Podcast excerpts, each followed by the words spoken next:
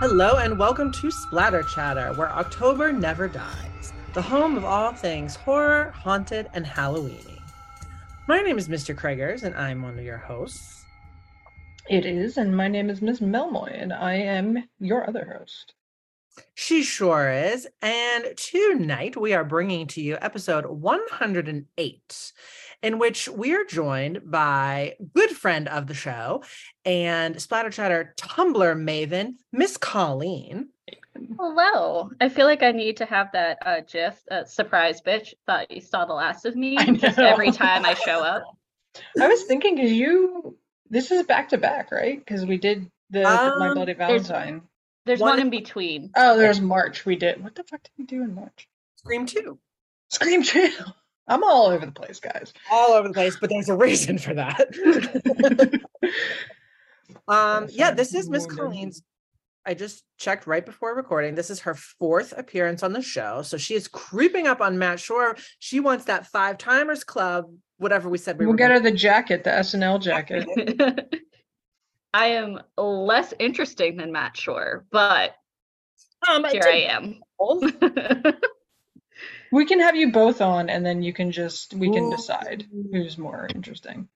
We'll throw it out to the people. I mean, I didn't make, was it like Jesus Zombie Hunter or whatever? So I I, was truly telling think Charlotte about this over the weekend. I don't know how it came up, but I was like, there is a story. I don't think it's in the Bible. I think it's like a tertiary story. I'm unclear on that about Jesus going to hell for the because I was going. This started Oh, because I that's was like, Catholic. that's the Catholic, like yeah, what he did the, the three harrowing of hell. Yeah. But uh, this started because I was like trying to do the math where I was like, I don't think it's three days. I think it's one full day. It's Friday night, one full day, and then by dawn on Sunday, he's gone. So it's not three days. So it, it started this way. And um, then Well- became like, oh yeah, and during that time, he was doing this sick, awesome thing that nobody ever talks about. He became the Doom guy for like 48 hours and then came back. Uh, to be fair, I think the language is mostly on the third day, not that it was Yes. not that he was dead for three days. I guess. I, whatever. I mean, it is what it is. They're not gonna. No one's gonna change it now. Um, but um, I was explaining that there is a sick ass thing, and I was like, and there's a comic book about it where Jesus is buff and has a sword and fights demon. And then we were like, does he fight all the demons? Like, like is he like physically fighting like all the like he comes across demons and fights them, or he just goes down and fights the devil? And I was like, we have to read the comic book. You get you're gonna yeah, you're gonna have to read Matt Shore's comics to find out. Yeah. Yeah. And Free even though for Miss Matt has not written about a demon slaying version of Jesus, she's still plenty That we know of. that we know of. And there's a very good reason we brought her on this episode because she's joining us as we head over to the Collingwood Psychiatric Hospital to see if we can find proof of the paranormal alongside our good buddy Lance Preston and his crew of ghost hunters. That's right, folks. We are discussing grave encounters. Let's have some grave encounters. Grave encounters. We just have to zoom in on Craig's face a little bit. Yeah, just really zoom in and hold and hold. And I'll say, okay, I think we got it, but let's try I think one we got it. Let's do one One more. more. what a silly, incredible movie. But before we get into that silly, incredible movie, let's do a read, watch, listen, check in with some horror headlines. Um, I know I personally have been getting into a lot since we last recorded. I think we should start things off with the big one. Since we last recorded, the three of us all saw Scream 6. Oh yeah. Seven, six, seven. Scream Seven was trending on Twitter the other day, so I was like, "Oh yeah, it's Scream Seven, right?" No, it was just people talking about the possibility of Scream Seven. Yes, we saw Scream Six. We did. Thoughts? Enjoy. I really enjoyed it. Yeah. Um, I didn't see Scream 5, so like I didn't have some of the back history on You're the like, what the fuck is Billy doing here? No, I was trying to I was trying to give Miss Colleen like the hard and fast cliff notes in the movie theater, like as we were buying snacks before we I wa- remember hearing you like, because I was waiting for my Impossible Nuggies, And I look over and like you just have the serious look on your face and you're like, okay, now in Scream 4. well, I've seen one through four. And Right, it was just didn't see five. five. And I was like, yeah, I'll go see six. It's fine. Five cream. Um, and having not seen Five Cream, did you still felt like you enjoyed six, right? I did. I feel like I didn't have some of the like emotional hits because we've been with those. You guys were with those characters for two movies, but Right. I still really enjoyed it. I think it still had the humor of the original movies, which I really liked on with the like tense sequences. Like I was telling Craig after we were done during the subway scene, which was beautifully shot. Oh. I'm sitting there just playing with my necklace. I'm sure all Mel heard was. I saw Colleen going like this in the corner of my eye. Which is already adding to like the horrendously tense, like it's dark, then it's light, and like ding dong. Yeah. Yeah. Get away from me. Get your time. ghost face ass away from me, ghost face. She was right. I really liked six. Um, Um, more than yeah. five. Sure. Yeah, no, it was a great balance of being like brutal and like legitimately scary for the first time in a while. I feel like um it's been a while since screams have like truly like leaned into the fact that like there are times it can be really scary. Um so that's good and then balancing that with like the levity of like the fact that it is also still like you know, there's a comedy element, and these people are like acting as though, like, oh yeah, we're in a horror movie and we're gonna, you know, behave goofily, but also terrible things are happening and it's emotional. And um, I would say my favorite part continues to be when Gail put Ghostface on hold. That's really good. no one's thought to do that, I guess. Um, What? but um, yeah, I liked it a lot, and I liked. I mean, I- the, I've thought about it a lot since we saw it, and it feels very. I mean, I don't know what they planned originally when they originally wanted Neve Campbell to be in it, Mhm. but um, it feels like they were sort of playing off the template of you know Scream 2, where it's like, okay, the killer in this one is a parent of the killer in the first one, and there's Spoiler alert. yeah, sorry everyone. Um, they Put it- knew. put we'll put it at put the it- beginning of the. There's a lot of the description. parallels Um, between you know, two. yeah, I Mr. Craigers and I did clock two. We clocked a number of killers early, but Mr. Craigers also clocked the exact number of killers there would be, um, which was cool. So I wonder if Sydney would have shown up with Kirby and then like left or like got sidelined for some reason. My understanding. They they were planning like a bigger role for her in this movie. Well, I think it makes me that- worried that she would have been the killer. Well, I think it was meant to be the inverse. Like I think her role was supposed to be relatively small in six, but Hmm. they had a, they wanted a really big role for her in seven. Yeah, so yeah, maybe it is possible she would have come in instead of Kirby or with Kirby or something. Um, apparently, well, I was going to say apparently they had to get a hold of Hayden Panettiere because she did not have an agent, and she had like been taking a break from acting, so they had to find somebody who had like her personal phone number and call her and be like, "Hey, do you want to do?" Apparently, she was like, "Yeah, if you had called me for the other one, I would have been in that too." And they were Like we didn't have your number, Hayden. Yeah, so now they do, and she's back, which is fun. Um, Yeah. I hope she I hope she comes back for 7 Mhm. I hope there is a seven. Obviously, it's not officially announced, but it did it really made. I was gonna say it made a ton of money. yeah. Um, And I think Yeah. it would be a nice way to sort of like cap off the second trilogy. mhm. uh, Basically, we have like four as like this weird like in between one for the series. just, just Yeah. hanging out. Just hanging out. I do think too it was nice the way that they um sort of like handled the like the fact that like the deaths in the first one had like real emotional consequences in a way that um you know sometimes I feel you know like for example like when nobody talks about Tatum and we're all like where's you know why is no one talking about Tatum? And it's like kind of a joke but like you know that sort of thing but in this one it's like yeah like part a big chunk of like the emotional arc for characters is like processing what happened in five and um you know having real time reactions to what's happening now and that sort of thing Well, and everything like with the shrine and like Mhm. these moments of reflection on everything that has happened in the rest of the franchise and seeing the survivor characters processing that was And the worst psychiatrist in the world. Oh yeah, that guy sucked. Although there was a So pretty bad therapist in this week's episode of Yellowjackets, so I'm gonna give him a run for his money. yeah. I haven't started watching the second season of Yellowjackets. I was waiting for a couple episodes to build up so I could kind of do a, It's s- a pretty, it's pretty good. Um, If but you- I think If you can there's like imagine. four episodes now, so Yes, I think the fourth episode just came out today. time to start watching. Um, shit's getting wild out there Yeah, man. in the in the woods. Um, but yeah, that's the big horror headline. I think besides that, I haven't.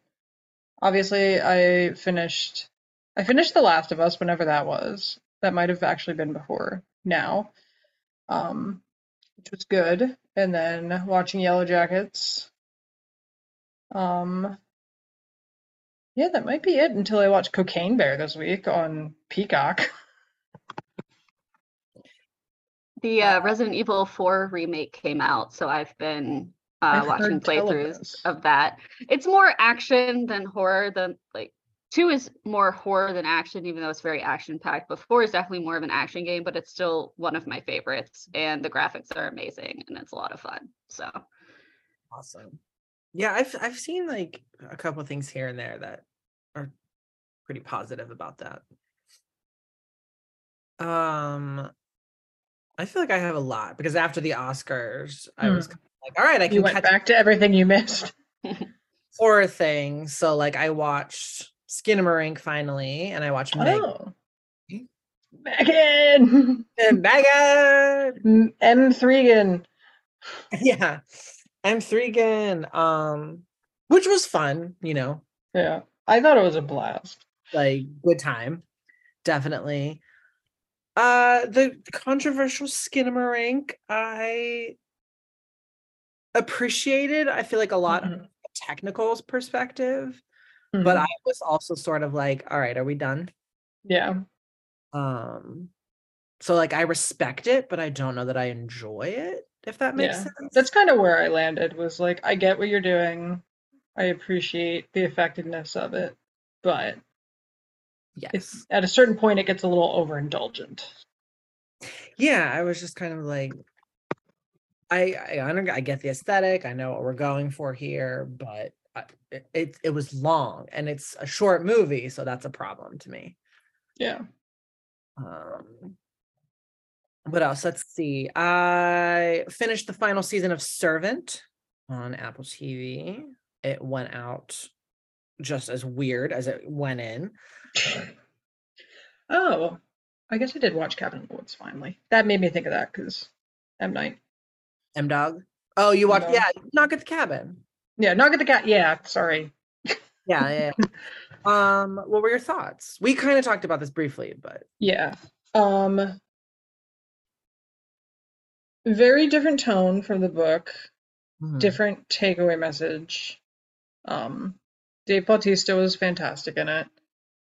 Um the acting overall was actually pretty good. Um Mhm. but I know he's trying to get into more serious roles, so but um yeah, I mean it um it was beautifully shot and i think again like it goes back to like m night Shyamalan is an amazing director but not the most fantastic writer because i know that he also did rewrites on the script um when he got it Yeah, I think he's just like I think with him he's just he's like an earnest writer. Hmm. And I think a lot of people don't want that in a lot of Mhm. modern storytelling and so Mhm. his writing can feel awkward. yeah yeah so there was some stuff that was very like this is on the nose or this is like you know like yeah like earnestness like people giving speeches about certain things and very um not subtle lines and and that sort of thing but it's beautifully shot i thought um Gorgeous. he also found a way to make it philadelphia by Always moving it to to outside philadelphia so always a Philly connection. Yeah. So anyway, that was what I knew I watched something. That was it. Except for uh the last Airbender. Like he couldn't I do can it. never He forgive filmed him. it. He filmed it in Philadelphia and Reading. Right. That's But the in- connection. In in movie, I don't think there's a yeah, connection. no, you can't really make it work. But um, he did film it in Philadelphia and around Philadelphia. That is such a bad movie.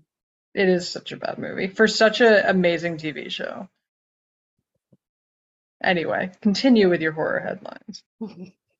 Um, no, that was a good one. Um, I guess speaking of like book related things, I had a couple. I finished Fairy Tale by The King. Good stuff, good stuff. Um, you could tell that it was his pandemic novel. Um, Mhm. because everything, you know, works out super great in the end. Um, and it's not quite as dark as he traditionally goes. But it was fun. I also read Grady Hendrix's latest novel, How to Sell a Haunted House, Oh, which was very creepy um and well done. It I'm so like shy with Grady Hendrix now after the Final Girl Support Club. yeah, so it's weird for me, right? I really love my best friend's exorcism. that was very good. Wasn't crazy about Final Girl support group. And then this kind of like brought me back. So it's like two for one for me now. So I just anyone picked read- I just picked the one that wasn't stellar. Has anyone read Horrorstör? I I haven't. that's really fun. yeah, me too. Um, I don't know about the creepy factor, but I know just like the way that the book's printed and everything. Is Yeah, because really it looks fun. like an IKEA catalog. Mhm. yeah. So I'm Um, like, okay, I'm I'm inclined to go try the other ones now, Horrorstör and um I never pronounced the title right, but the Southern Vampires, oh, the Southern Guide to Slaying Vampires. Yeah, Guide to Slaying Vampires, yeah, and those other ones. So I was happy to sort of be back on his train. Um, I also read I Am Not Your Final Girl, the poetry collection that Miss Mel Yeah. got. hmm Um, such a lovely idea. hmm Eh. It's like wonderful little poems in there. So cute. Yeah. Yeah. And sorry, I'm almost done. Television wise, I watched the Amazon Prime show Swarm. I've heard good stuff about that. Really good. Really creepy. Um I had heard that it was like kind of disturbing and I didn't look too much into it. And I had that amazing moment in the first episode where things like take that turn where I was That's like, like what the- the fuck? It's like a fandom, like that's like the, it's like a, a fictional fandom type deal, right? So it is our main character is an obsessive fan of a very, very, very thinly veiled Beyonce. Beyonce, yeah. A swarm hive. Swarm hive, exactly. Yeah. Uh, and you know, something I wonder how Beyonce feels. bad About happens, and then she takes her fandom to the most twisted of places over it's Mhm. like six episodes or something. Like misery levels of. worse. Mm, it was good, but it was it was ugh. um and it's filmed in like a, a like 16 millimeter style, which was really Mhm. cool. Um definitely recommend it. Definitely recommend it. And then I just started the new season of Slasher, um, which is like a period piece set in 1800s Canada. Um so we'll Oh. happens. That's Yeah. interesting because I haven't watched since the season where they were like on the ski trip or whatever. Oh, that was season two. Yeah. So would you recommend like the middle seasons though? Like how did you feel about them? three let's, three was fine i feel like hmm um four four was my least favorite if Okay. i thought it was too clunky um Even with the first one? I mean, the first one was good. It was just Katie McGrath was just oh my god funky. no every every that four was like everyone was like doing katie mcgrath level acting for some reason and i was like yeah but um but yeah, i and I, I think five will be interesting if only for the fact that they're setting it in the past for once. Mhm. Um, I'm hoping this is the beginning of a trend of like post Prey, like, oh, we can do other time Yeah, periods yeah. besides the 70s and the 80s. yeah, take it way back. Alien on a pirate ship. Yeah, the somebody Alien versus where they were ninjas. like Alien versus ninjas in feudal Japan. Somebody had a good one where they were like they should do um the like Hellraiser and the puzzle box in like ancient Greece. Do it. Yeah. Yeah. Okay. I'm finally done with my horror headlines. Told you all, I've been binging horror stuff since the end of the Oscars. Colleen, you got anything? Resident Evil Surprisingly, just Resident Evil 4. um, Sure. yeah, I don't think I read a fantasy romance that had zombies in it. I think that's the closest I got to horror. So Erotic horror is a thing. yeah. I don't know if that's quite or what erotic horror is, but uh It is now. it this was a lot more like warm and fuzzy, but there were the undead. So Ooh, I want sexy romances. Like warm. I don't know. I assume I know like there's romances that are not. I just always assume when I hear romance, I'm like, I mean there were sex scenes in this, but I would not consider it erotica. Let's put it that way. gotcha. No mentions of his manhood. It was like all the foreplay, and then it was like he made me see fireworks. I'm like, cool. Oh, it's like fan fiction, like like sex writing, where they're like it's not closed door, it's like partial closed door. Yeah, peeking in. which is Peeking. nice, too. That's fun. Creep. Was it with a zombie? No. Okay, just gotta check. it was not a monster romance. It was it was two living, Oh. breathing people. I lied. You know what else I watched that was not really good? A monster Um, romance. No, I don't know why I thought of this. Was a uh, Wolfpack.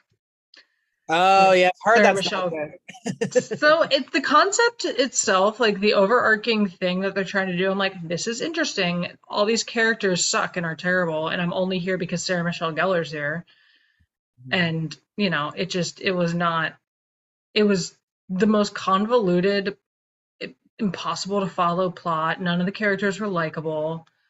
Um, See, that bums me out because like we need more werewolf stories.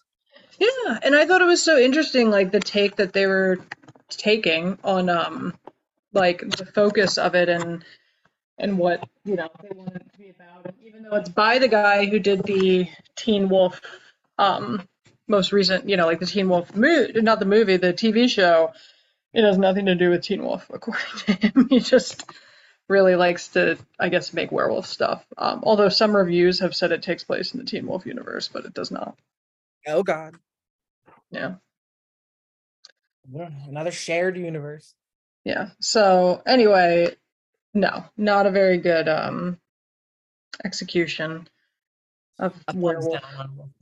Yeah. It's unfortunate. But yeah. Well, if there's nothing else, then I think it's time to turn our attention over to 2011's Grave Encounters and all of the fun nonsense we're going to get into as we discuss that movie. But first, let's take a listen to the trailer.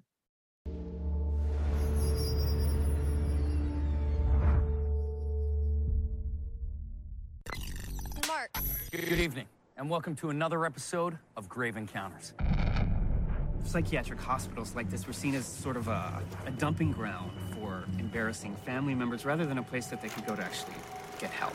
Many of them were severely disturbed. It's truly frightening. I swear to God that I saw someone right at the end of the hall there. And he swears that, that, that something pushed him off the ladder. So you guys see this window here? Lock it up real good at night. Come back in the morning. Sometimes this thing's wide open. Tonight, my crew and I, using the most sophisticated in ghost hunting equipment, We're in search of definitive proof of spirits that were unsettled in life. and possibly unsettled in the afterlife. is there someone here with us. What was that? What if this is something real?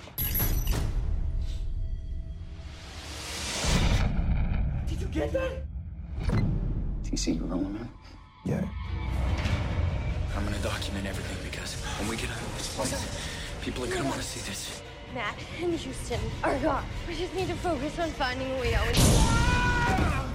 What, what, what? There's something over there. Where are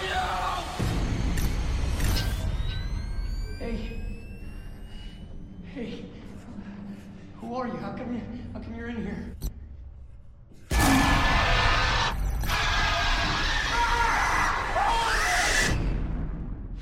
Jesus Christ, what's happening to us? Why is this happening?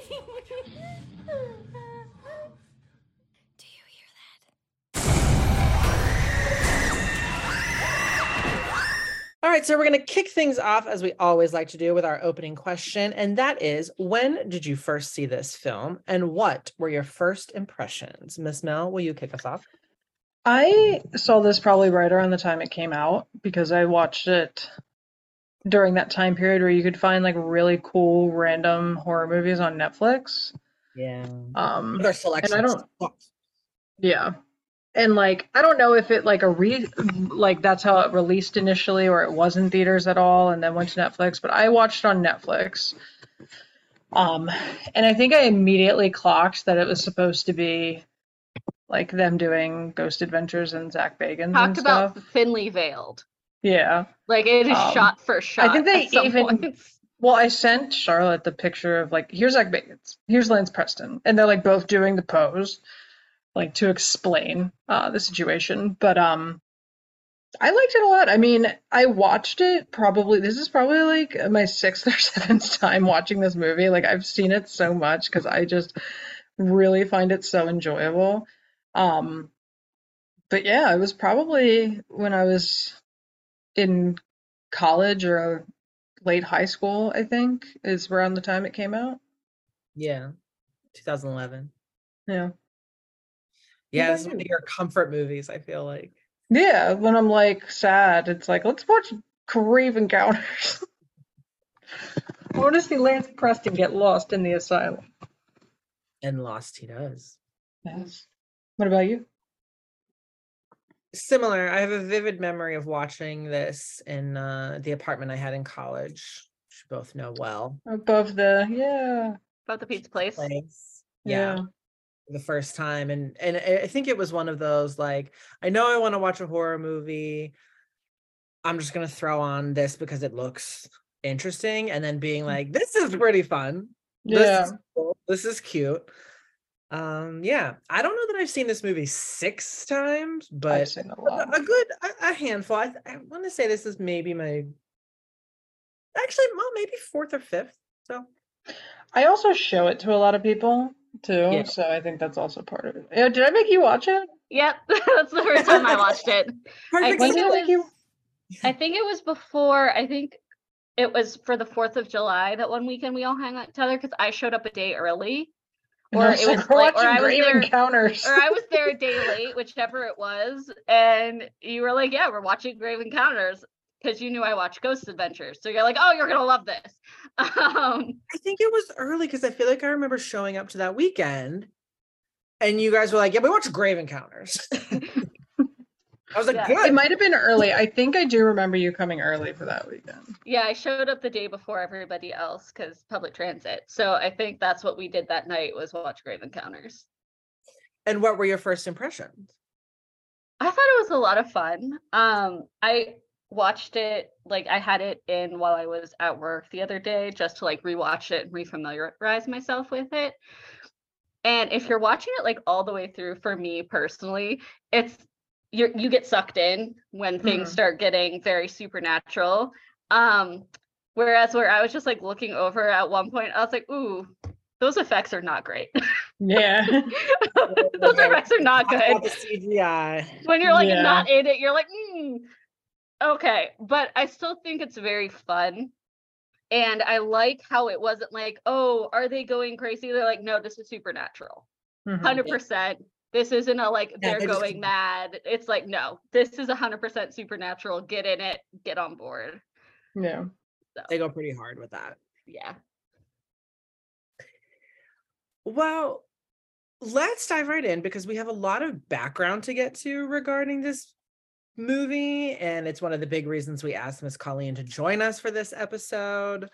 Um, so we're going to talk a little bit about like um the popularity of the paranormal reality ghost hunting shows that Grave Encounters is not parodying, but Using as a stepping stone. Like it's the cultural touchstone where we understand what Grave yeah. Encounters is supposed to be. And yeah, because Yeah, like as soon as it starts, no one's gonna be confused about what they're doing. They're like, oh yeah, Like- there's there's the EMF detector. duh."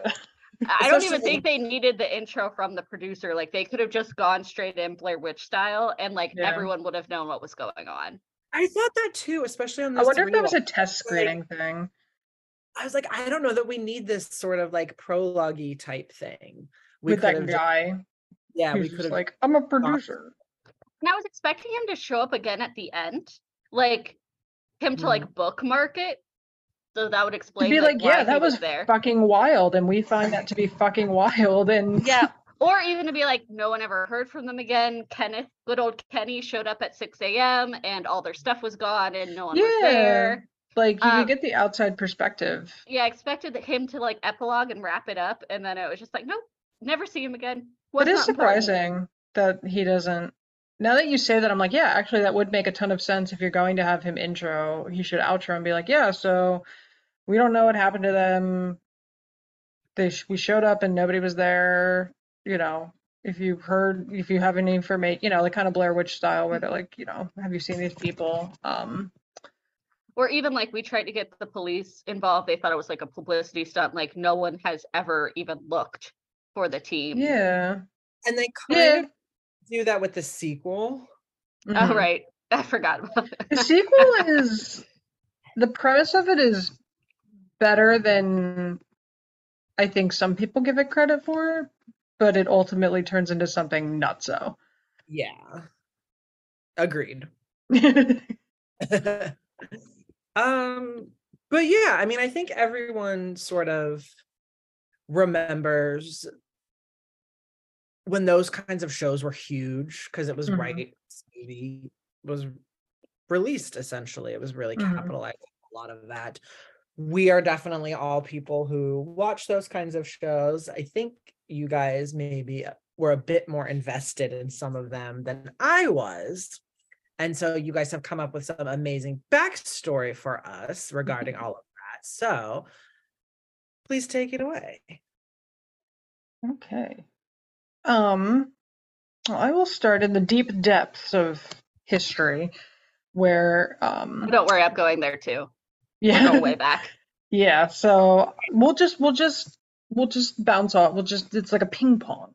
Um, but basically, virtually like all this stuff like can be traced back to the spiritualist move, movement of the 19th century. I was going to say the 1900s. That's not true. I mean, it was in the 1900s, but it goes back to the 19th century. Um, obviously, most famously, like the Fox sisters, the Knox, and all that stuff. Um, and that sort of thing. But um, it's where we get, um, you know, the first sort of like performances of seances as we understand them today. Um, it's where spirit photography comes from, which actually is mentioned in um, the movie. Um, spirit boards or Ouija boards, um, of which we learned a deep, deep history about when we were in Salem. Um, and other like random weird paranormal experience uh, experiments. A lot of like very famous people like full ass like believed in this as like this is truth this is science and this is what the world is and those people included first lady mary todd lincoln um mystery author sir arthur conan doyle which always surprised me because i'm like you think he'd like logic his way out of you know this this thinking but i guess you know There was a death of someone close to him. I think that's what started his. Yeah. Yeah. I vaguely remember that because I usually hear about him in gar- in regards to Harry Houdini, who absolutely hated the spiritualist movement and thought it was it. all charlatans, and they were like frenemies. They like argued about it constantly, but we're still friends. They're like at the soiree and they're like, "Oh, Harry, you, Basically. you do go on." Um, but other people included Charles Dickens, inventor Thomas Edison, Queen Victoria, and the first female presidential candidate in the U.S., Victoria Claflin Woodhull, um, and a bajillion others. And actually, you know, if you want to dig into this more, like there's a very interesting like tie between like the history of US politics and the spiritualist movement. Um, just because spiritualists tended to be abolitionists and suffragists, so it really like you if you go back, like it's very tied to um like the onset of the Civil War and the political parties of the time, which is kind of interesting to think about, you know, that being so tied in with with US history in that way. Um, but that seems to be, and I think we're in agreement, Colleen, and you can speak on more, but that's about where this stuff kind of starts. Yeah, and it's around this time, interestingly enough, that the big kind of push for asylums also happens. um, so in the 19th century, um, the moral treatment of those with mental health issues gets imported from Europe over to the United States. So instead of basically shackling people, locking them in the dark room, and leaving them to just wallow, uh, the idea is if we give them, we treat them kindly, if we give them space and activities and things that, uh, in their words, things that the quote unquote still rational part of their brain can work on and latch onto, that can help quote unquote cure them. Yeah, like if we don't treat them like shit, it maybe basically it'll we don't better. treat them like animals maybe they'll get better. Uh so at the like they use restraints only when necessary and for short periods of time. There was no longer the isolation of those with severe mental um, health. And instead they wanted them surrounded by nature and quiet secluded areas. Um, and provided work and rest- um, recreation things that they could enjoy and the first establishments were for the rich, of course, those who could pay for the private care. Um, and then Dorothea Dix, who anyone who has taken psych or social work has heard her name, started championing for the institutions to be open for the poor, being state funded um, through the 1850s and 1860s. Um, they talked about a little bit when I visited Pennhurst, which was not an asylum, but was a state school um, for children and adults at the time who would have been considered in some capacity like um, you know, mentally handicapped, um, and that sort of thing. But they said that um, you know, they pointed out like you don't see any walls here because it was purposefully built up on a hill with cliffs on three sides and a river on the other side as like a natural form of seclusion.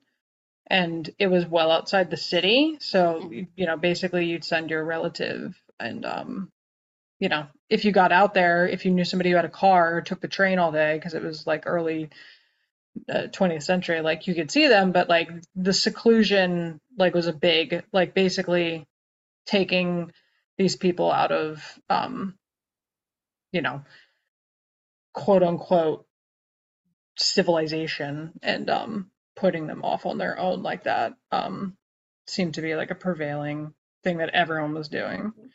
Because while they were starting to understand that like mental health has to do with the brain and things like that, the thought process was it's the pressures of society that is causing a lot of these symptoms. If we take people out of society and let them rest and let them recuperate, they will be quote unquote cured and then can go back into society.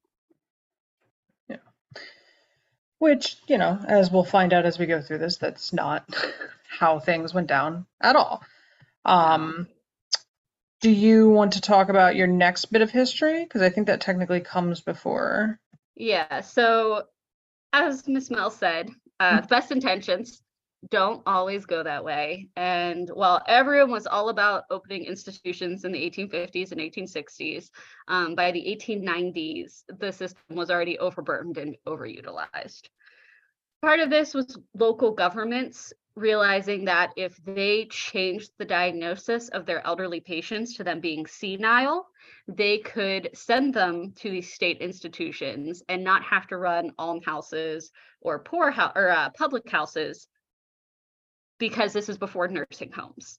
Right. So you get a bunch of individuals with dementia, Alzheimer's going to these institutions, which inflates the population, but also it doesn't matter how much natural environment they have or anything, the moral treatment isn't going to help them. Mhm. So you have these individuals who are not going to go back into society at these institutions, bumping up the numbers. Um, and then there just isn't enough money or staffing to keep them running at the level that they want to. And if you watch any of these ghost hunting shows during their like history portion, they're like, this was built to hold 1500 people. At the height of its use, there was like 3500 Right. Mhm. inmates, as they call them, patients. Um, so they're just, you know, again, best intentions, but there wasn't enough staff and there wasn't enough funding. So things started to deteriorate quickly. Um, to the point where like not even acceptable care was given get it being given. And that's where you start hearing all these horror stories come from where people were left to sit in their own filth. Uh, kids were chained to beds because they were violent and there wasn't enough staff to do one-on-one care with them. Um, they were hosed down instead of being bathed those sort of things. Um, so they did start some nurse training programs to kind of boost the numbers so there was more staff. But unfortunately when world war ii runs around comes around the staffing is just Classic decimated World War II. classic world war ruining ii everything. um, the personnel is even more decimated along with the funding. So that starts the very steady decline of asylums from what they meant to be, which is this beacon of treatment and peace and tranquility, to in some cases becoming almost prisons for the people who are sent there. And so they never really were what they were intended to be, is what I'm hearing. Or there was a very short period of time where they were. Those private institutions for the wealthy, and you hear this in period dramas. where- Classic wealthy. Yeah, you hear this in the period dramas where the women have hysteria or hysterics and go to the country to for rest. To have their yellow wallpaper moment. y- tr- Truly. So at the very beginning, when they were first open in the U.S. and in Europe, um, they they did have these private institutions to give this luxurious rest kind of spa like treatment. Um, unfortunately, like most things, it did not take long for it to snowball out of control for the state funded places where, oh, where we can we cut funding? The mentally ill, where no none of their fam their family just shoved them in this place. So no one's gonna check on them to make sure they're okay. We can we can take some money from there. We can take some money from there, which we still see today, unfortunately. Mental Yep. health programs are just not funded in a way that can keep that community safe and healthy and operating to their optimal So what is the like post asylums? Like they they sort of decline. What is the solution after that? So that's where you see the rise in community mental health. So the thought process is, and this is even part of mental health that we still do today, is that you have to treat people in the least restrictive setting. So mm-hmm. if it's someone who can be on medication and see a therapist one time a week, that's the least restrictive setting. If they can do outpatient, like intensive outpatient, but still live out in the community, that's the treatment that they're prescribed. The mm-hmm. problem is that there are some people who are just their symptoms are so severe that living in the community is not an option. Mhm. And this is where we see some of our homeless individuals come from. Um, this is where we see um, you know the, the the haggard families who are trying to take care of someone with schizophrenia who Mhm. don't have the access to the medication and stuff that could help them. So a lot of the people at the end who were in asylums probably didn't need to be there. Um, that being said, there are some individuals where living in the community is not an option. And so they need a 24 hour care facility, whether that's a house with staff or whether that is a psychiatric hospital. Um, I am uh, just to make clear, I'm not saying people with schizophrenia need to be in a psychiatric hospital. Many people live in the community just fine. Um, Mhm. But there are just, I, I think of kids who come into the hospital sometimes who like swallow everything in sight, and it doesn't matter what treatment regimen they're on. It's just something they do constantly, and they're at home. So their Mhm. families are constantly trying to lock up everything to Mhm. keep their children safe. Those are the type of people who a residential facility or something like that, and there's just not enough. There's not a funding for enough people who have severe symptoms that either we haven't found the right medication treatment for or therapy treatment for, or just their symptoms are so severe they need that 24 hour care by trained individuals. Um, Right. there's only one psychiatric hospital in all of Pennsylvania that's still open. Um, Wait, I think I've heard of this one. Tell me what it's called. uh, Torrance. Maybe.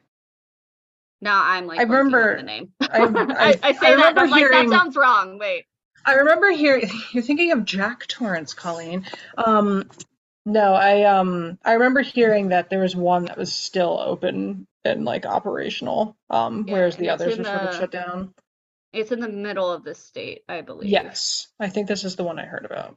Could not tell you off the top of my head what it's called, but um, it's interesting though because I mean it's horrifying, but I guess that's part of why it's such a common setting in horror films and even ghost hunting shows. Like they all go Yeah. to some fucking asylum, you know, or you know, it has vi- a lot of different names and a lot of them are very like you know unkind names. Um, but um, you know, for you know, in the interest of not using some of that language, we'll just call them asylums. Um, Yeah. but um, you know, ghost like you know like five or six episodes out of any given season of a ghost show, they end up at some asylum in some state that was abandoned.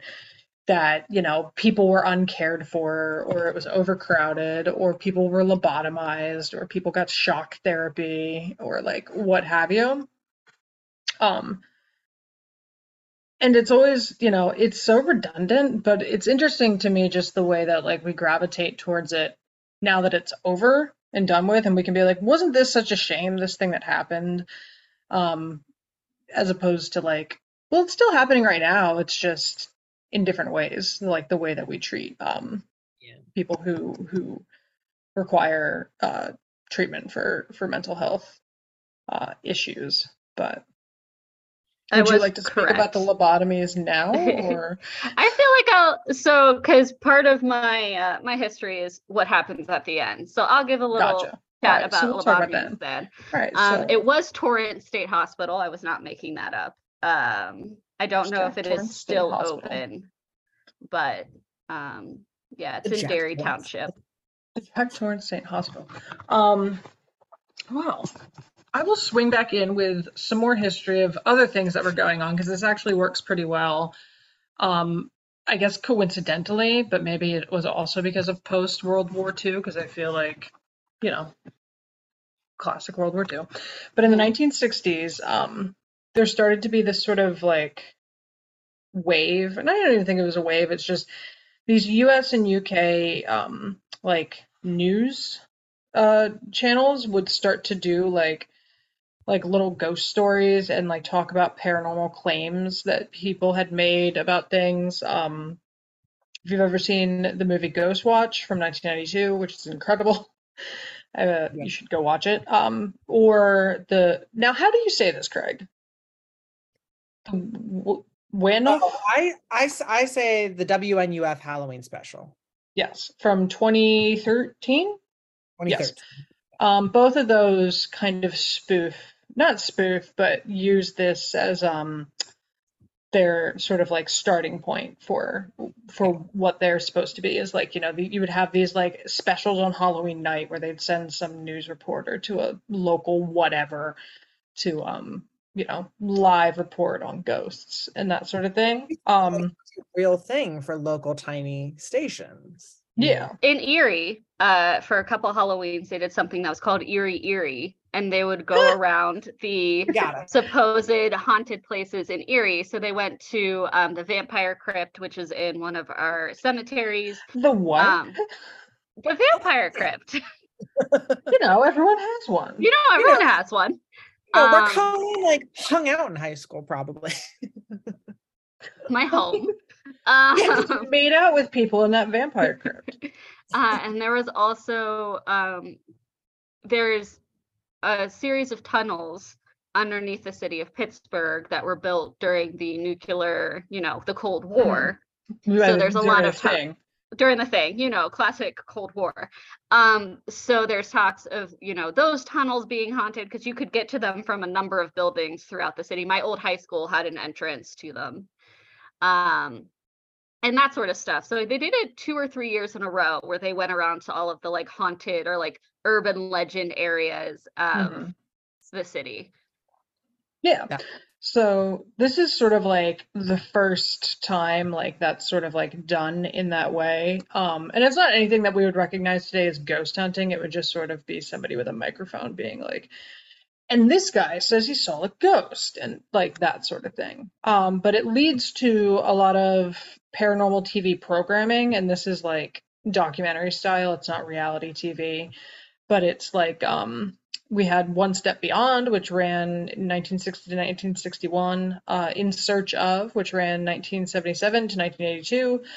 Unsolved Mysteries, which ran from 1987 to 2002 originally. I think there's like been some reboots of that. Um, It was a Netflix reboot. then there you go. And then Sightings, which ran from 1991 to 1996. Um, and you know, there's so there's like a market for this. And the first real reality-based paranormal show in the format that we know today was MTV's Fear, which premiered in 2000 and ran for two years. And it was canceled not because it was not popular. It was actually like the second most popular thing on MTV. It was just so expensive to produce. Okay, I remember Fear. Yeah, that they stopped doing it. Um, but it involved contestants. There was usually about like five or six of them um, who were sent to haunted locations for two nights.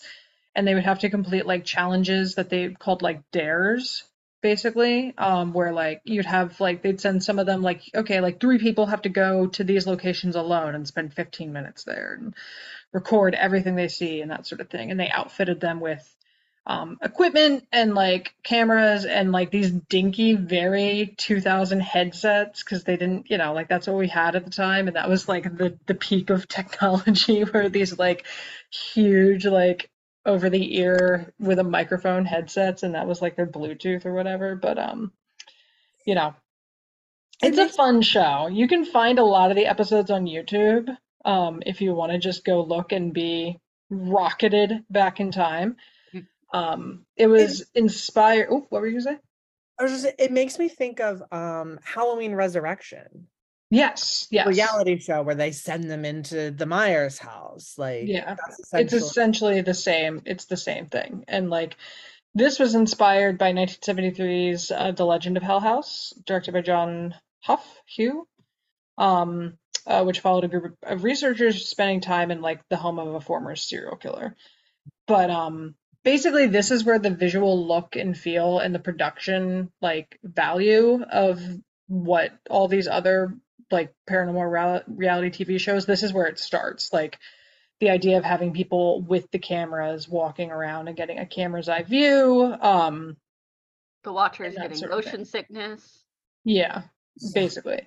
Um, this led to a lot of copycat shows uh, very quickly, which included Fox Family's, present day Freeform's, Scariest Places on Earth, which ran from 2000 to 2006, um, Fox's Murder in Small Town X, which ran in I 2001. love Murder in Small Town X.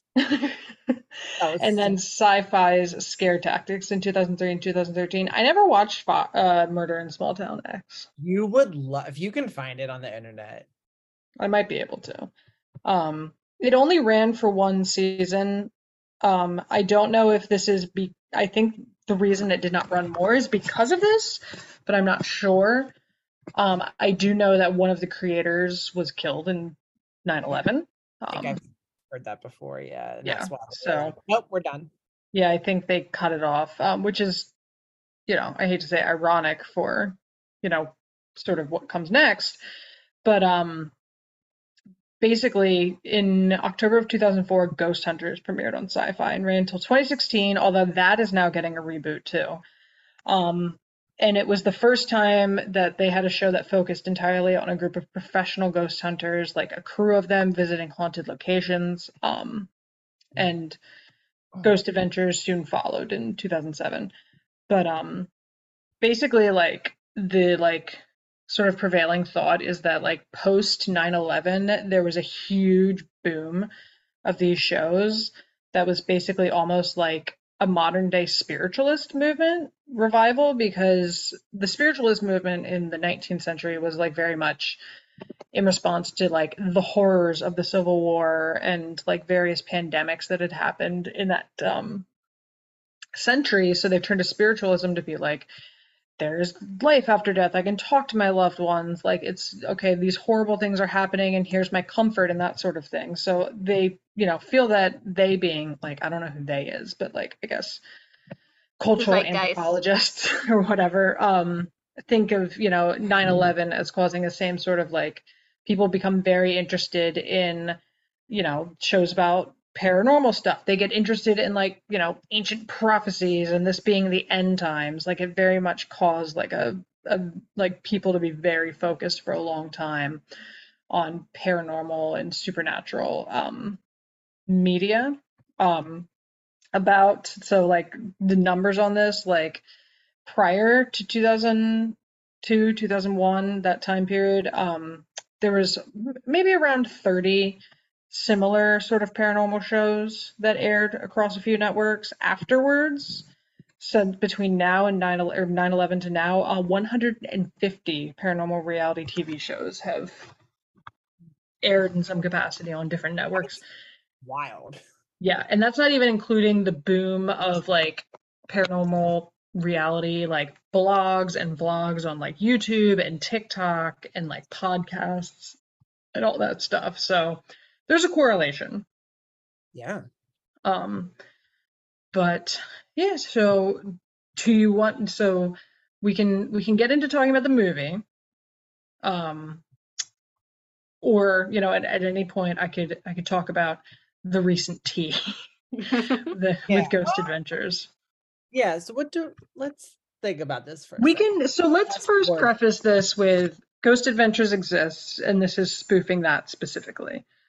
It was so funny because, like, to me, ghost hunters were like they were serious. Like, this is serious ghost hunting. Like, this is what professional professional ghost hunters do.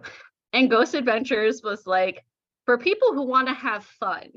Mhm. Watch this one.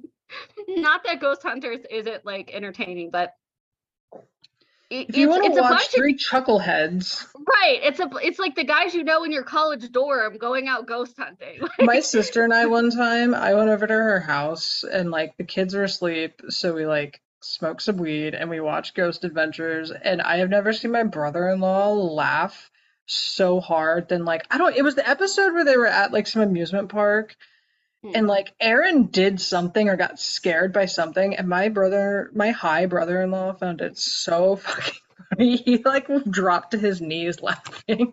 That's how you know, they're always like, college. dude, bro, did you touch me? What? Something's in, something's in there, man.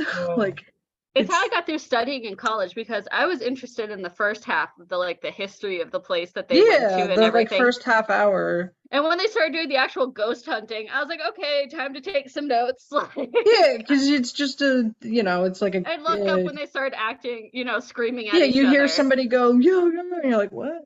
And then it's like they zoom in on like a tiny speck of dust zooming across the camera. And then there's like a big explain to you how of it music. can't be dust.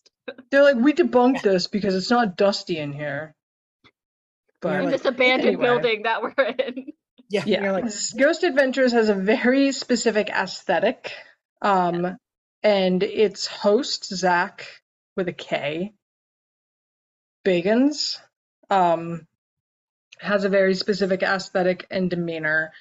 And Grave Encounters and its host, Lance Preston, are clearly meant to be a parody of um, Zak in Ghost Adventures in general look, in demeanor, in, in It's almost one to one except for Sasha. Yeah, there's a have the girl in here. Yeah, they have the visual would audio never. tech. Yeah. we have the visual audio tech, which is Aaron. And Yeah. then we have this serious camera guy who is Nick. And then we have Lance. And then they're like, we gotta throw a girl in there. So yeah, we got to make bring this not obvious enough that they're going to sue us and make it different. Um, because they also have like a resident um The psychic. psychic medium, which occasionally Ghost Adventures calls a psychic medium, but they have their own. Um, but that is the the premise of this. Yeah, it is very clearly aping specifically Ghost Adventures. Yeah. Yeah. Because like I said, there are some parts of it where like I have seen this exact shot. Well, when they put the X's down, when they're like put an Yes! X down here for a static camera, I was like, It's a Ghost hot Adventures is the only group that does that. It's a hotspot, or where the audio tech is going and setting up all the cancer cameras, and it's like zoomed in on his face while he's like turning them on. Yeah. And there's a guy at like headquarters, like monitoring everything.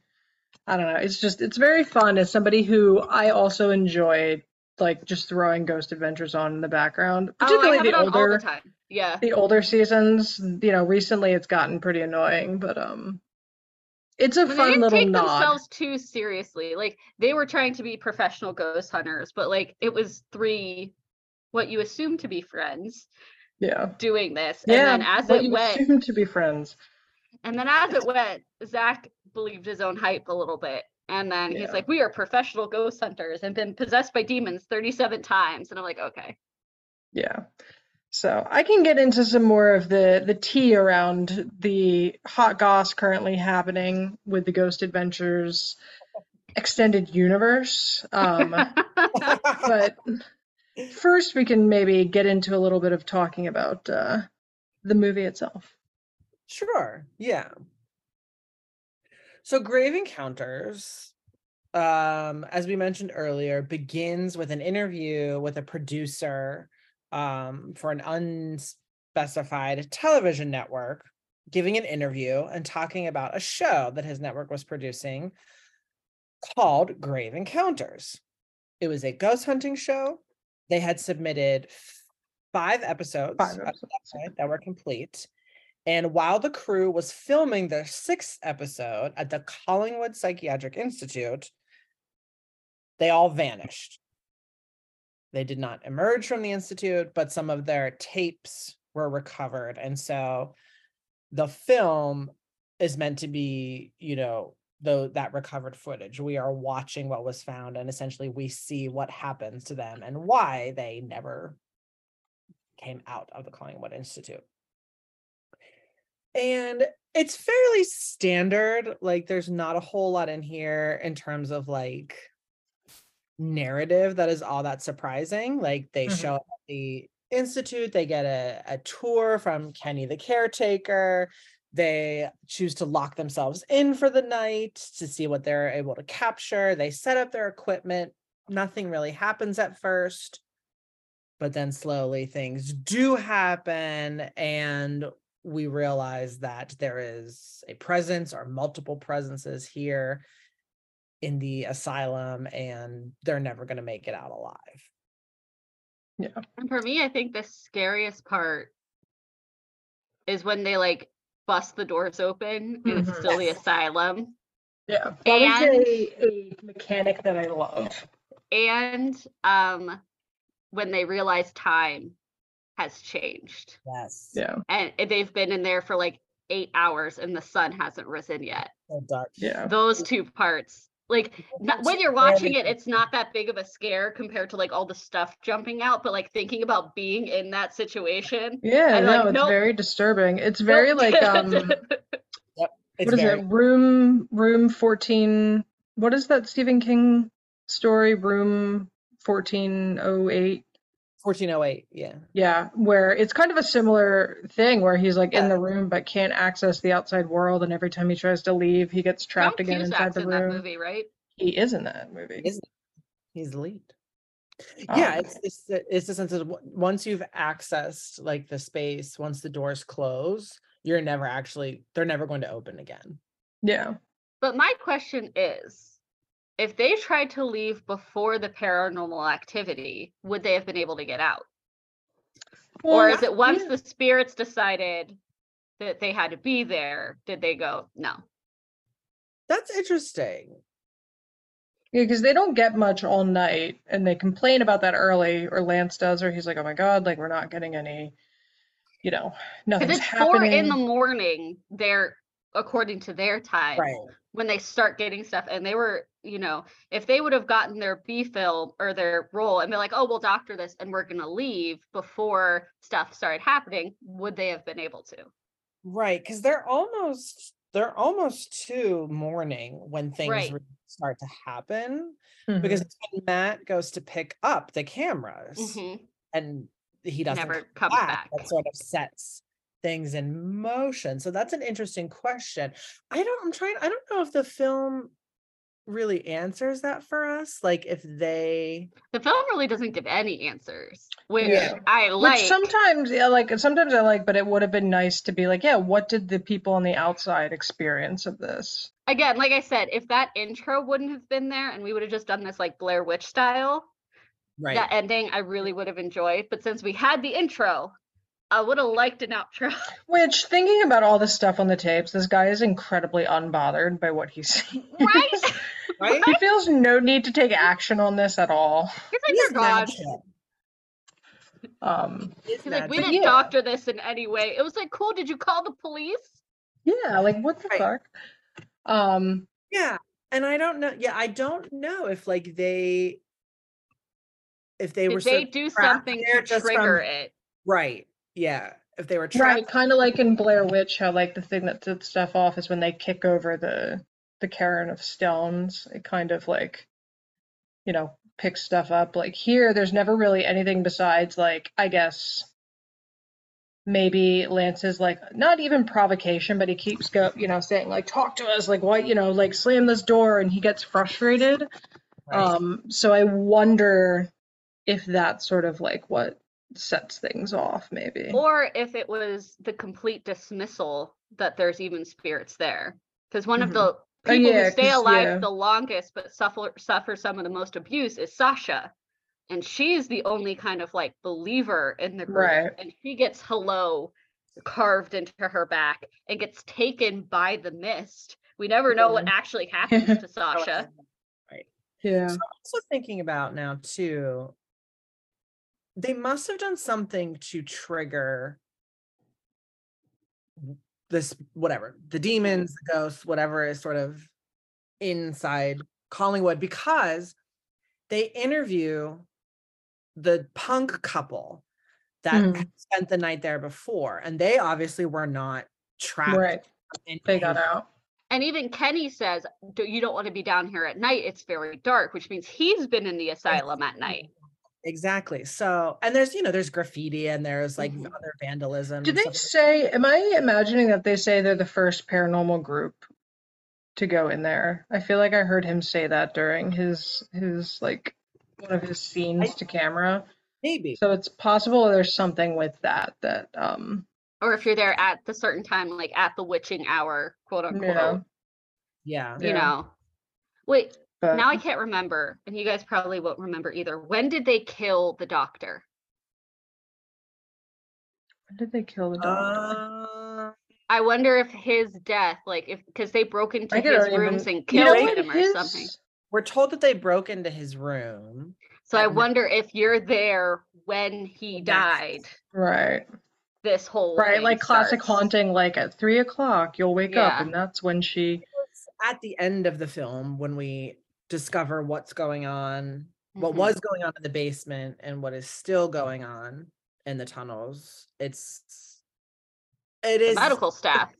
yeah, it's sort of implied that Dr. Friedkin is like the head honcho still. the head honcho still yeah and so it could be tied into what happened to him with patients that rebelled so to speak Yeah. Yeah. Just a thought.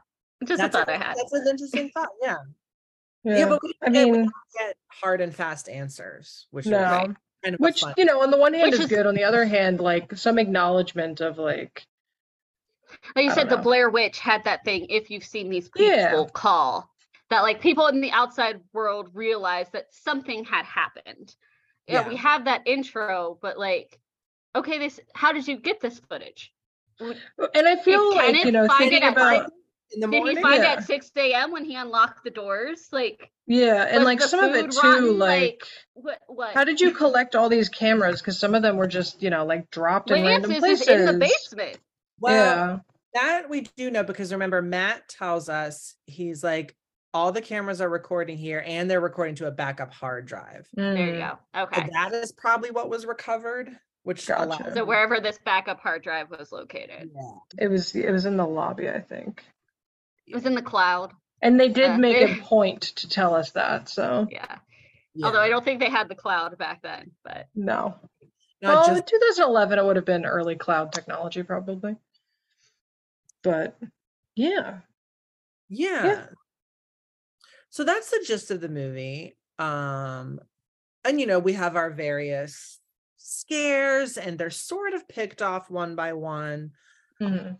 um matt is uh, our um like tech person sound guy he's the first to go missing which sort of like prompts the rest of them to realize something is wrong then he Mhm. comes back. then he comes back and it's not great Mm-mm. um and sasha is targeted for a while at one point um you know our tc the cameraman is abs- is like absolutely fucking not you know we get a lot of sort of Mhm. Like classic like as. Yeah. us. Archetypes in these types of situations. yeah and then eventually we're we are actually we're not just seeing a window open or doors slam we're actually seeing physical manifestations of the entities that are in Mhm. collingwood for better or for worse and we talk The hands, the hands. I still The feel the hands. hands. point. The Um, uh That's what I the- worked, looked over and I was like, ooh, yeah. and eventually only lance is left right Yeah. and he has found his way to the tunnels And that is one of the most disturbing scenes is It's him and the rats. it's very Yeah. yeah. I think that's the one that like made like some of the scenes like got me jump scare wise. But that one I was just like, oh, oh. and i oh. think and i think with that too it's not just the visual of him scavenging the rat and eating the rat Mhm. and whatever it's the implication that he's been doing that for a while to survive like we don't know how long he's down there before he Right. stumbles upon Because he keeps the- saying, "I'm gonna, I'm gonna save the camera battery." So Right. has it been 12 hours? Has it been three days? Because he's like, Yeah. I've been walking in the same direction and nothing. Right. And then in this like really sort of like tense, horrifying sequence, he comes across this operating chamber slash office complex that was concealed and hidden down in the tunnels and find some really disturbing material, including occult material. Mhm. And then he sees um the figures of Dr. Friedkin, who, you know, we were told earlier in the backstory, committed all of these like horrible experiments, and his operating team. And then we don't see it, but Lance is given a lobotomy. And the final image of the film is him telling us that he's all better now. Which is again why I would like an outro because he says, I'm all better now. They say I can go They home. say I can go home. So it, to me, it would have been interesting if Lance had been found down in the tunnels and now mm-hmm. he's in a psychiatric hospital and he's being charged with all these people's disappearances or something like that. Like, Ooh, did he get to go home? right. Does he actually? And We I find out the second one he did not. right. And. I've not seen the second one, so I can't. I can't. But it did but it also is like, you know, it doesn't super make sense with like, you know, the ending of the first one. and it's not like you can't rely on your you can't say oh our sequel will ex- you know like clear Yeah. Mhm. Again, an outro. yeah Yeah. but yeah Um, s- still i think really disturbing that that's Oh how- yeah, that's how we end. It's like he's not he doesn't disappear into a tub full of blood. He's not taken by the mist. the psychic's death is weird to me. I don't know exactly what happens to him. He got like blown, Yeah, blown, he got blown up. up. and then he's dead. And I'm not sure, like, that's probably the best way to go. right. Get- Yeah. That or Matt, who just swan dives. Yeah, Matt. But I think what's rough about that is like clearly something happens to Matt. to him beforehand because he already has the ID bracelet. He's in the hospital gown. Right. And Oh, the hospital bracelets. That's a terrifying detail that is really and I Yeah. think kind of what's implied with Matt, in my personal opinion, with the information I have, is that he went underwent electroshock therapy.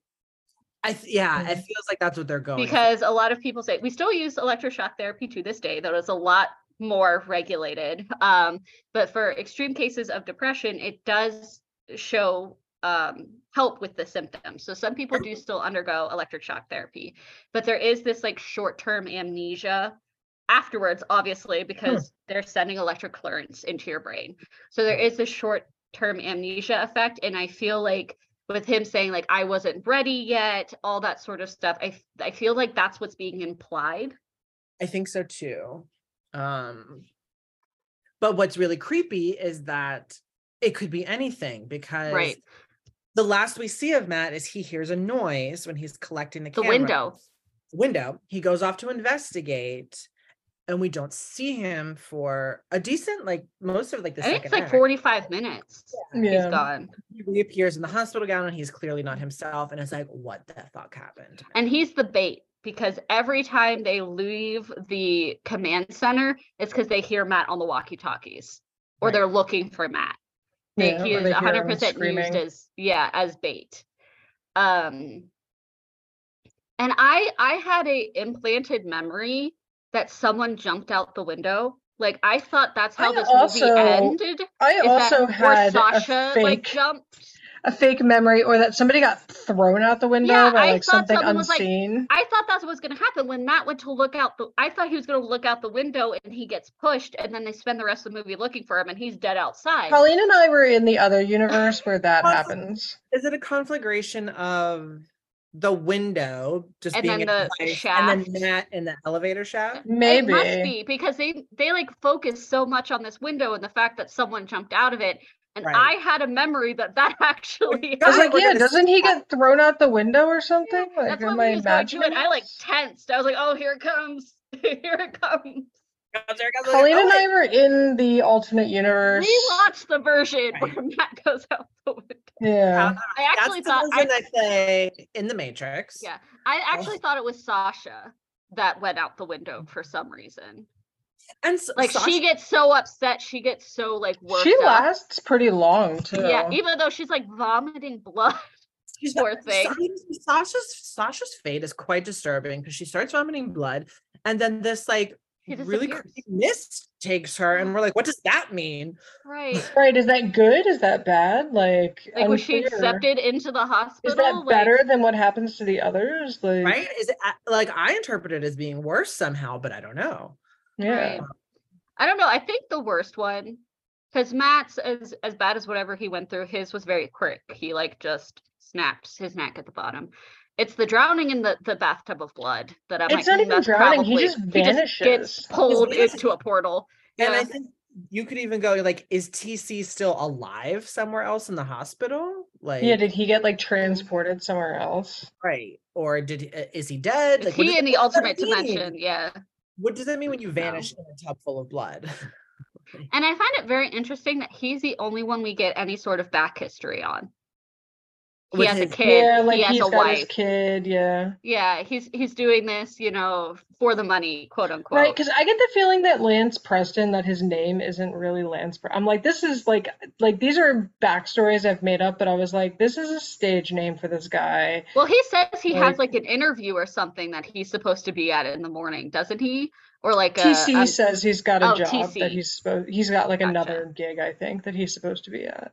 I think they use TC in a, in a way as like the audience surrogate for Mhm. a lot of moments because he like just break the door open, just get Yeah, out of there. Just break the door open, like just leave. Like he's sort of doing that thing that you do when you watch a horror movie and you're like, that's a dumb decision. Why would you Mhm. do that? Just do this. Like we get a little bit of that from TC. Um, so I feel like it makes sense to me that they give him those moments of humanity while the rest of them are just sort of like we don't know too much about anyone else Right.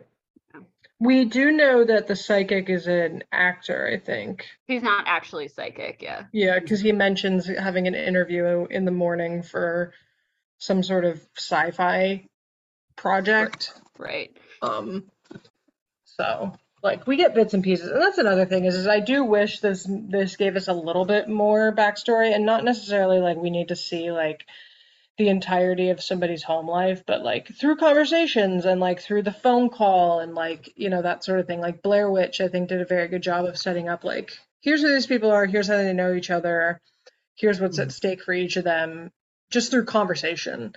Um, yeah. And we don't really get that. You know, like why is Lance does Lance believe in ghosts? He seems to not. I, I get the feeling he doesn't. I get the feeling that Sasha is the only believer.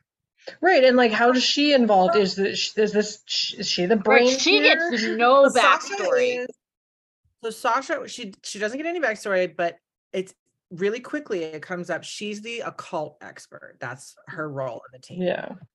Um, and so I think that makes Which sense. what does that about- mean? That's so. She doesn't even get to the What is that? book. The one occult thing they run across that she's already Yeah. been eh. misted. Right. She's already been missed it.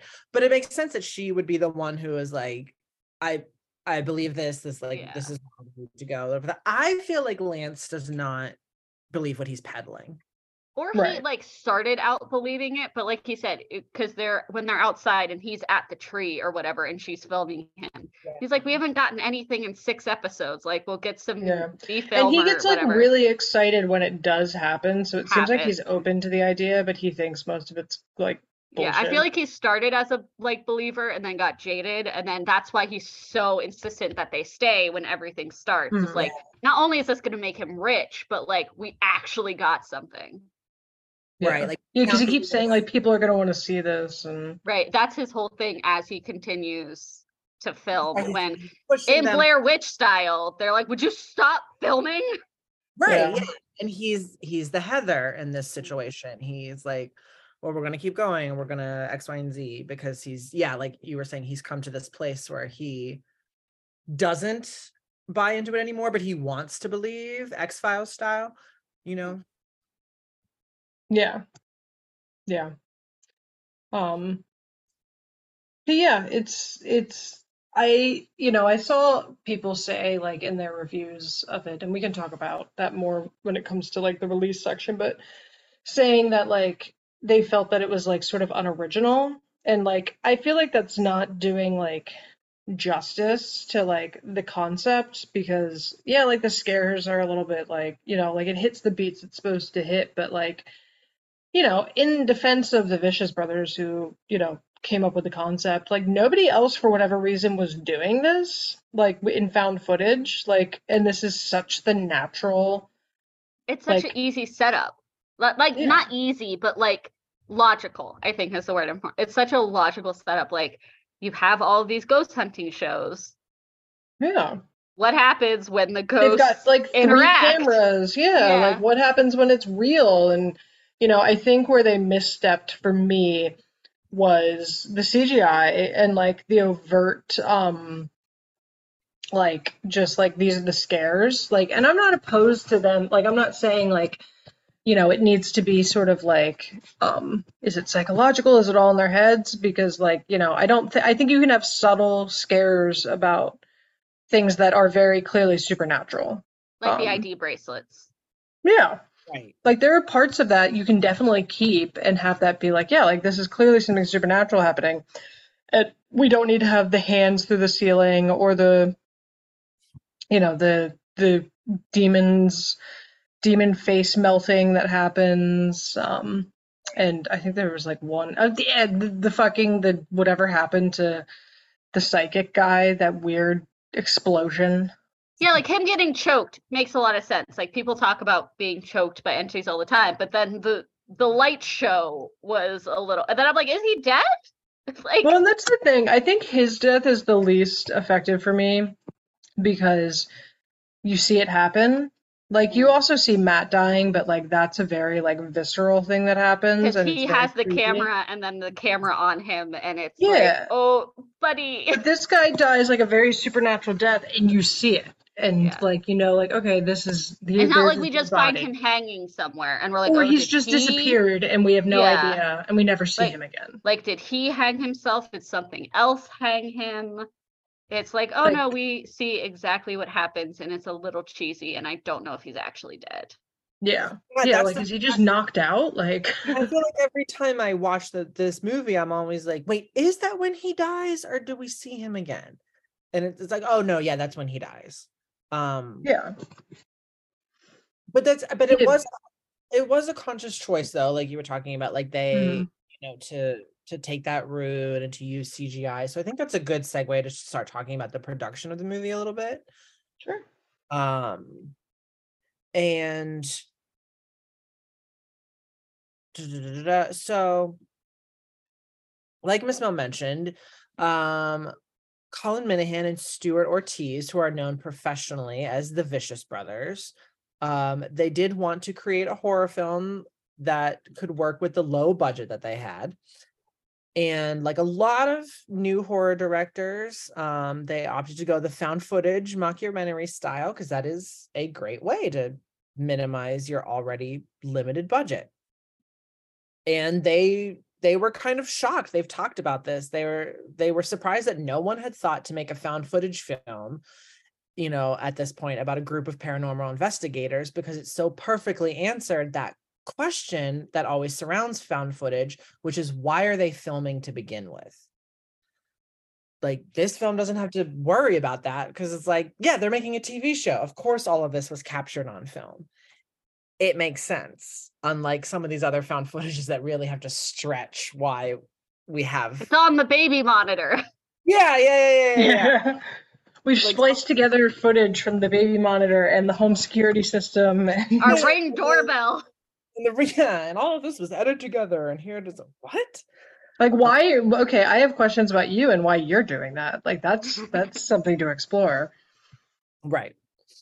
And so so they they come up with this idea, they write um they write the script, the screenplay ends up being about 85 pages long when it's finished, but they intentionally include room um for improvisation and later encourage the cast to um try some improv out during filming. I would be curious to know what was input from the actors. Yeah. versus what There is one part, and like, I get she's scared. I get she's terrified.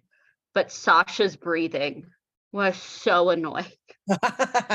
And I was listening to it at head on headphones this time around, so maybe that's like what amplified it. But Mhm. that's like all you could hear, and it was like the, and I was like, "Girl, I get it. Your back has been carved into. Like logically, this makes sense, but as a viewing experience, I need you to tone it down." no, Yeah. dial it back, girl. Yeah, and I think s- it's hard to portray like terror. I feel like yeah, as Yeah. act- like her breakdown Which is- with the. ID bracelets, great. that's Which good. she's Yeah. so mad that he fell asleep.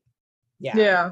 Good, Like I that's think great. that's part of like why it's so hard to replicate what Blair Witch did because they actually like terrorized the terrified fuck out of the actors and you can see that um whereas with this stuff like it's hard to know a how much of improvisation is happening um you know like i actually thought about that a lot with the scene where the like light gets knocked over and i'm like you know how much awareness did they have? Like were they told that it was going to happen and they didn't know when? Were they told it was going to happen? You know Where the just because sparks it's like like yeah like you know like what part of that is you know like how do you like act out like having a jump scare like that um you know on yourself? So you know i do wonder a little bit some of like obviously the non cgi stuff what um they were aware of versus like oh i didn't expect them to do that yeah.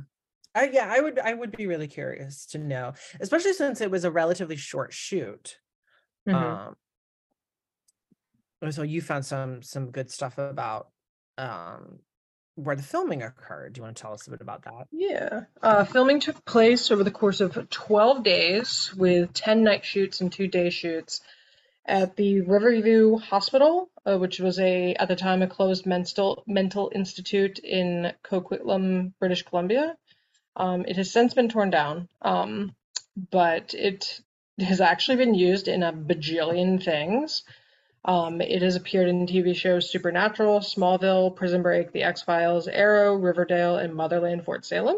And it's also been included in films like Elf, Happy Gilmore, Watchmen, The Butterfly Effect, Final Destination 2, and Deadpool 2. So it's very popular. A lot of different. Yeah. So it's uh, very not popular. to be not to be that girl, but there was a certain scene that I was watching this and I was like, is this from the Asylum episode of Supernatural?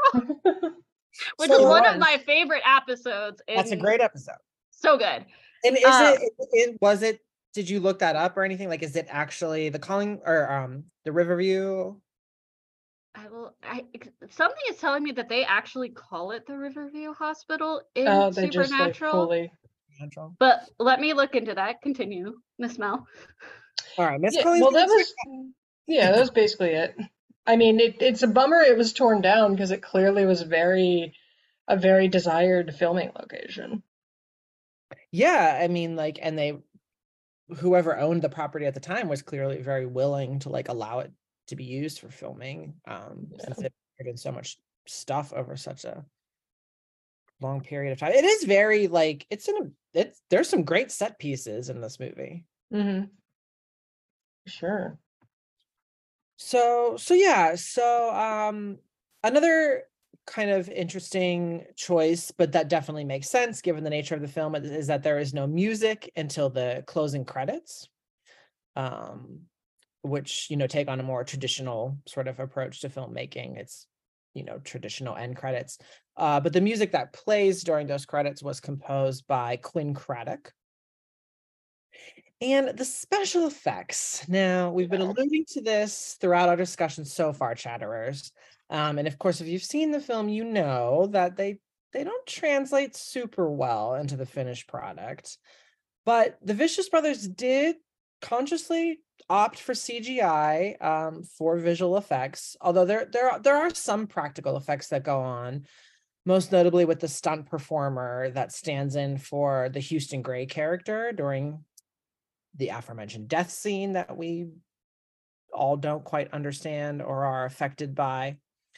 Um, that that was practical, but it took a lot of like reshoots to make that work because they had trouble getting the footage they wanted and they kept making the stunt performer like do multiple takes and like be like run this way jump this way fall this way but um according to the vicious brothers they chose the cgi and the sort of non-subtle approach to the supernatural because they wanted their movie to stand out from those more subtle paranormal found footage films like the Blair Witch Project. So they they intentionally wanted this more aggressive feel, these like actual physical demons that would like run at you.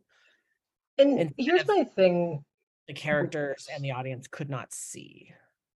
is like I get the urge to do it and like I, you know, I do appreciate like putting on camera like, oh yeah, like this is actually supernatural, like no ifs, ands, or buts about it. Um, because you know, you do have people who still like theorize with Blair Witch that it was like, you know, they were being fucked with the whole time and and that sort of thing. But um That movie does not actually confirm that it's something supernatural. Right. Um, but my thing with this is like if you were making a found footage film, which is, you know, by nature supposed to be something that we can believe actually happened, and we're like buying into that by sitting down and watching and be like, okay, yeah, found footage, somebody recording actual events, sure. You know, to insert such fake looking CGI into something that's supposed to take place in our world and be real is um, you know, not the best decision. Like, you know, there's a certain suspension of disbelief if you're sitting and watching like a multi-camera, like non, you know, fictional story and you're willing to be like, yeah, the CGI wasn't good, but I get what they were going for. Versus like I'm supposed to be watching like real footage of of scary things that are happening and that CGI monster just looks terrible. And like they could have had the girl facing the wall and like as soon as he said her name or whatever, she turned around. The camera gets jittery, and like they could have had it without having the like face melting demon on the ceiling situation. Yeah, there are ways around it if you still want to show us physical aberrations or whatever. So Yeah, like I honestly think the CGI was like almost a cop out. it is the where they filmed the asylum episode of Supernatural, but it is also used in multiple episodes of Supernatural. um, they filmed the oh, I don't remember the name of the episode, but the one where they go forward in time and Dean sees Lucifer Sam. Okay. They film multiple. They film multiple shots at the Riverview. Man, the Riverview's a, a star. It should probably have its own IMDb page. Yeah. Oh, does it really? It does? Oh it just it just says like filming location and it states everywhere that things have been filmed, but it is on Oh, yeah. IMDb. So Oh yeah, good for you, Riverview. and it's talking about, I mean, I think this is a good segue into the end with Lance, in which we all know without being shown that he has been lobotomized.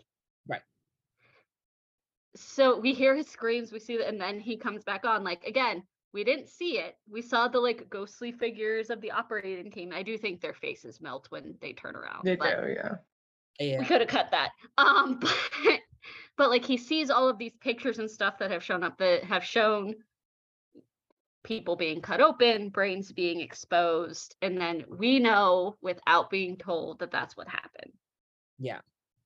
So we can go into the history of lobotomy a little bit, um, which is something that if anyone took Psych 101, we have heard of at some point. It is used quite frequently as a threat or, you know, a something in uh, like one flew over the cuckoo's nest. That's the kind of the big thing is they're in the psychiatric hospital and they are abused and a lobotomy happens. Um, so I want to say these come from a place of good intentions, like the asylums did, but maybe less good intentions. Um, they were kind of a response to a problem. And the problem was there was a lot of very uh, agitated and sometimes violent individuals in hospitals, mental health hospitals, and things like that. And they needed to find a way to make them quote unquote docile. Uh, so the lobotomy is the one we know best, but they were earlier iterations that are also not great. One of them was where uh, if you're squeamish, skip ahead a bit because things are going to get a little gross. Um, one involved dri- drilling two holes in the patient's skull and then ejecting pure ethanol alcohol into the Mm. prefrontal cortex. The thought was that the alcohol would disrupt the like neural pathways that were causing the symptoms that the person was experiencing and that new patterns could form then. The doctor said it was a success, but given what we now know medically, I have my suspicions that that was not the case. or mm-hmm. what they considered successful wasn't that these individuals were free of their symptoms and could go back into the community. They were docile, they took their medication, they were easy to take care of, which is not considered a success today. Um, this was what kind of the precursor to the prefrontal lobotomy, which involved, again, more skull work to get into the brain. But the one that everyone knows and is the one that is kind of talked about in all college classes is the transorbital lobotomy. The uh, ice pick lobotomy. Correct. so that is uh it was kind of made famous by Walter J. Freeman II and James W. Watts. And it is where an ice pick is put kind of in the very thin space near your eye and then hammered in to reach the brain and then kind of wiggled back and forth in hopes of separating the thalamus. Ooh, Hold on, I want to say the right parts of the brain here. Not that anyone should try this at home, but the thalamus and the prefrontal cortex, which were thought to, again, make people more di- docile, help with agitation, these sort of things. Um, this was usually per- procedure was usually performed within 10 minutes. Yes. With as we know how like brain surgeries now take like 12 to 14 hours, Right. you can imagine the amount of damage that was done to patients. I do want to say that neurologists at the time were not a fan of the lobotomy. Mhm. They wanted to resist it, they didn't want it done. But Watts and Freeman got to the media and it was promoted as this miracle cure for these overcrowded asylums who had these violent patients. Um, it uh, one point to make is that the very first lobot- transorbital lobotomy that was performed, the patient was subdued prior to the op- uh, op- operation with electroshock treatment. So it was just kind of horror after horror for that poor individual whose name I did not find. I'm sure it's in history somewhere. Um, and I would like to say that, you know, we stopped doing lobotomies because we figured out they were wrong. But in actuality, it was the rise of psychotropic medicines um, that led to the lobotomies being kind of put out because you don't have to worry about infection or post op kind of treatment if someone is taking a pill, which is helping with their um, symptoms. So it's a very dark uh, period, to say the least. And there are records of people who have been lobotomized. I mean, not, I guess some of them could still be alive, who have explained kind of how they changed before and after. And one of the best kind of examples is uh, Rosemary Kennedy underwent a lobotomy and how Oh. that completely destroyed her life. Yeah. Um, and it's kind of why JF Ken- or yeah, JF Kennedy. Yeah, I'm like, why does that not say it's JFK? They all I'm like the same confusing name. It. I'm That's confusing it. I was like, too. but that's There's why so he was such a um, strong proponent for mental health was because of her. So Lance, again, we can't see the back of his head or anything, so I'm assuming, you know, I'm assuming his we skull do- is eye- in- his eye socket's Well, bleeding. yeah, we Yeah. we assume his skull is intact, but there's just that subtle dribble of blood that Right. the directors are assuming because this again is taught in almost every like psych 101 class. You're Right. gonna clue in that that is what happened to him. Yeah. Yeah, and so that that ending is so interesting and kind of fast in a way. Mhm. Like after he stumbles into the operating room and et cetera, et cetera. And what gets glossed over a lot is his discovery of the sort of occult. That was like a swing at the end. Yeah, They were it's like, let's just that- throw this in there. Is that how they're explaining why all these souls are like tethered to this building? Because like Right. Or is that like explaining why Friedkin was doing these heinous experiments? Because I feel like it's pretty evil on its own without it's sort of the. right it's Yeah. it's almost to me i'm always like i think it's more horrific if we don't have that angle Yeah. Like all That- these, what happened to these patients was so violent and so traumatic that their souls are trapped and cannot leave. right Versus, oh, we're doing blood sacrifices. maybe. right that friedkin was just like some fucked up psychopath doing horrible things to other people and that was And like, not to bring it back to supernatural, uh, but the asylum, uh, but the asylum episode also shot here. He thought he wa he was sadistic and he was doing the electroshock and everything, but the whole point is that he thought he was making them better. right And I think that is almost more terrifying than the yeah, he was into devil worship or black magic or whatever that book is supposed to imply. Yeah. Well, okay. So, fun fact I discovered that book that Lance finds, um, the the writing, the text is those are Norse runes. Um, but they, they people have like paused the film and translated the page that we see which is just kind of nonsense. Um but just this is what it's what we can see this is what it says. I've learned how steamy a relationship is at first but then the passion fades and there had better be a lot of money to take its place i've learned that sometimes the people you expect to kick you when you're down will be the ones who do I've learned that we don't have to ditch friends because they're dysfunctional. They're more fucked up than you think. So I don't know. If Reading someone, erotica. I don't know if someone on the crew was just having a laugh mm. or what the deal is, but that's what the book says. cool, cool, cool, cool, cool. Wild. I think um I think that's such a weird element to include it Yeah. there. I mean, I'm sure they weren't expecting anyone to pause and like translate the room Oh yeah, yeah, and not necessarily the translation, but just to have the occult angle. and have it Norse of all things. Yeah, that Yeah. it's for some reason is weird too. And I can't remember, Miss Mel. Do you remember if does Grave Encounters 2 like explore the occult angle further? It ex- n- I don't know if it explores the occult angle further, but it really leans into like the supernatural elements of it and like there being a doorway that was opened because of the shit that was going on at the hospital, but like Sure. I don't know, it's been a while since I've seen it. Yeah, I haven't seen that one nearly as much. I feel like maybe only once or twice.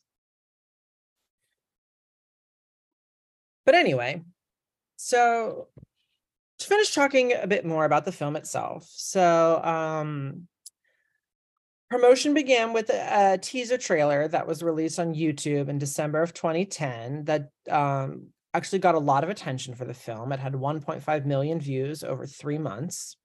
And the response to the teaser uh, helped the filmmakers convince Tribeca Film to buy the distribution rights, which is a fairly decent get. The film ends up being released on August 25th, 2011. It grosses 5.4 million against its $120,000 budget.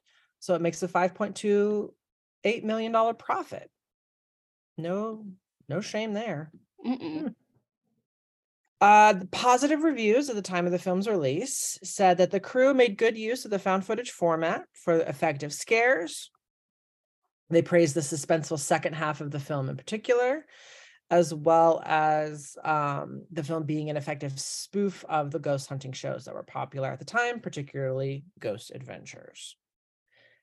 Negative review- reviews came at the film um, saying that it was beating a dead horse using the found footage format, that it drags in the middle, that it was derivative, and it was criticized for the CGI ghost, with many um, reviewers feeling that the subtle route, um, not showing the ghost, would have been the better option, as we have sort of like teased out ourselves. And currently, Grave Encounters has a Rotten Tomato score of 69%, a Nice. Metacritic rating. Thank you, Ms. Colleen. You're welcome. A Metacritic score of 33, an IMDb rating of 6.1, and a Letterboxd rating of 3 out of 5. That all a little except for the Metacritic. That's really low. that's very low. Especially because, like, again, I said I was watching this. I had this in my ears while I was doing work at my desk at work, and my coworker came around to say something. And she looked at the screen. She couldn't hear it because I had headphones in. She's like, "Is that Graven Powders?" So, like, yes, Yeah. yes. Yeah, it is. I was like, "It sure is." It sure so is. it's like known. it's known. People, yeah, people know this movie. Um so yeah, so I would say we we've we've kind of parsed out and we've done some analysis as this episode has gone on. We've also kind of talked about one good scare a little bit. Like we've talked about opening Mhm. doors and finding just a hallway. We've talked about the time thing being really creepy. Is there another moment in this film that really freaks you out that we haven't touched on? Not one that we haven't touched on. I mean, for me, it's always when they open the door and it's nighttime and it's more, you know, asylum, and then also the tub thing, because I just find that so freaky that he just vanishes. Um, Those are the The- two big ones for me. The rats was very disturbing. I don't know if it's scary so much as like visceral. And at one point, as it goes on, the, if you watch the time at the bottom of the screen, at one point it's just running. It's not like second by right. second by second. It's just running and and glitching, and that's just a very subtle. Again, going back to the subtly, that's a very subtle thing. They're like, mm, mm, mm, no, no, no, no, no. That's yeah, that's a really good one. Another one I thought of is I get really unnerved whenever um they're trying to find the stairwell to the roof hmm and it's just like the stairs like into like wall. It's a wall. Yeah, and I'm like, oh, that that that that creeps me out. Yeah. All And right. poor, poor Sasha, her back.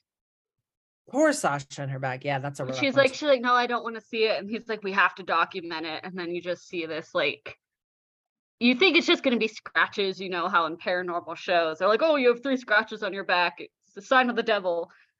Zak uh Yeah. but it's like literally hello carved across her back like sasha suffers more physically than anybody else in this movie.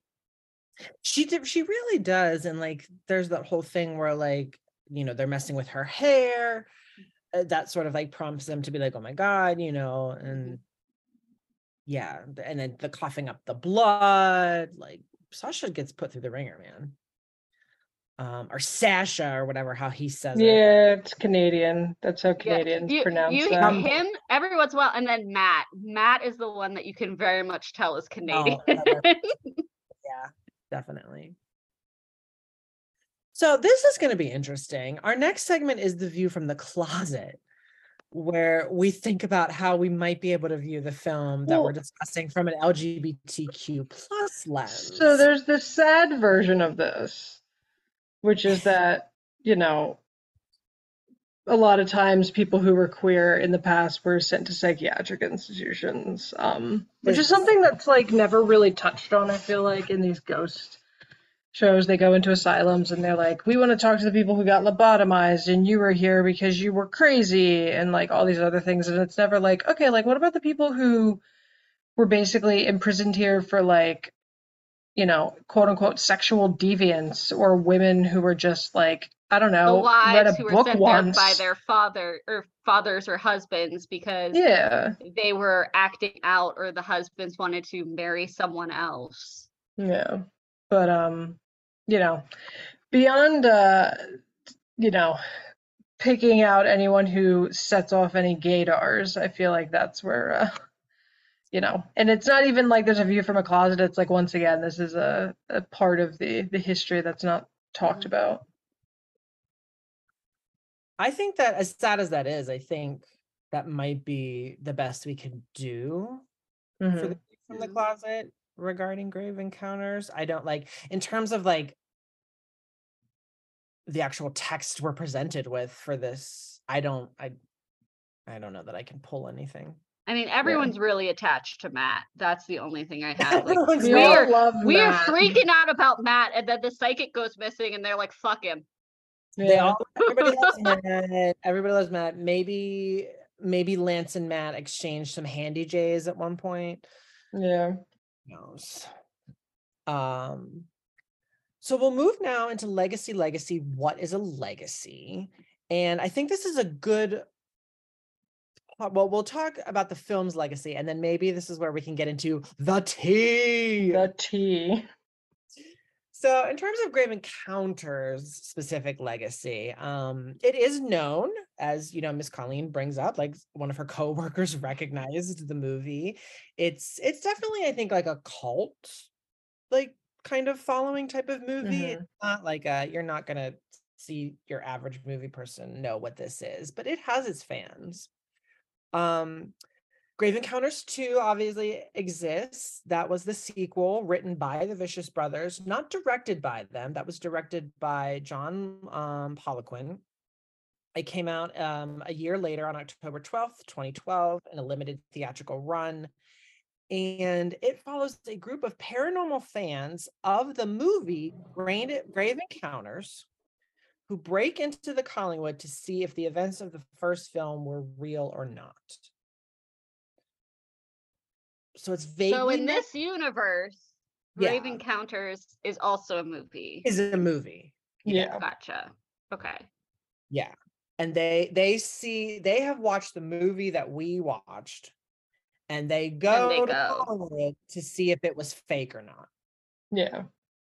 And they And this find is out- where me, as a non-horror person, would be like, I'm not going to risk it. Have a great day. Goodbye. yeah. Enjoy. Um Grave Encounters 2 did well financially, but it was critically panned. And because of that, it halted the Vicious Brothers plans for a third installment, but would have been Grave Encounters 3 The Beginning. Which probably would have been so interesting because it probably would have been about all the occult shit or like whatever the doctor was doing or like We would him have getting getting murdered by the the in- patients. yeah, clearly a prequel, what was going on with Friedkin. Um that character, of course, a nod to William Friedkin, director of The Exorcist. Um, so yeah, that could have been really interesting. Maybe one day it will happen, but it did, you know, the Everything else is getting sequels and remakes right now. It's not out of the realm of possibility. it's not out of the realm of possibility. It just it got halted at the time. So who knows? Um, but in terms of the legacy of the the show that Grave Encounters is was very clearly um parodying. There, there, there's quite a quite a bit more to talk about. So you guys want to talk about that?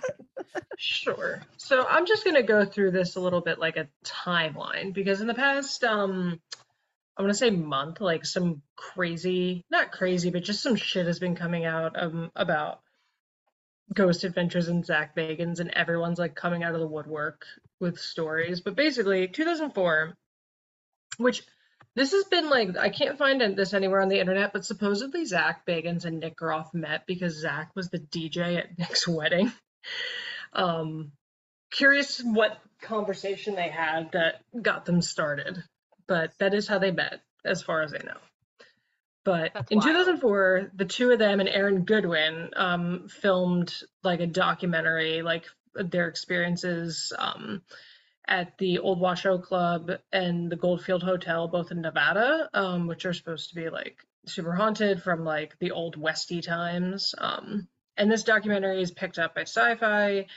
Um, and you know, I guess it's enough of a hit that in October 17th, 2008, so this is four years after the initial filming of that, um, Travel Channel, you know, premieres it as a series. Um, the first con- season consisted of eight episodes using the same crew from the movie. Um, and they visited places like Bobby Mackey's Music World in Kentucky, the Sloss Furnaces in Alabama, and the Idaho State Penitentiary. Um, after that, it gets uh, 250 episodes or more. I think it's actually a little bit more than that across 23 seasons. So I will say popular. though, like the only only a few like Ghost Adventures episodes have unsettled me.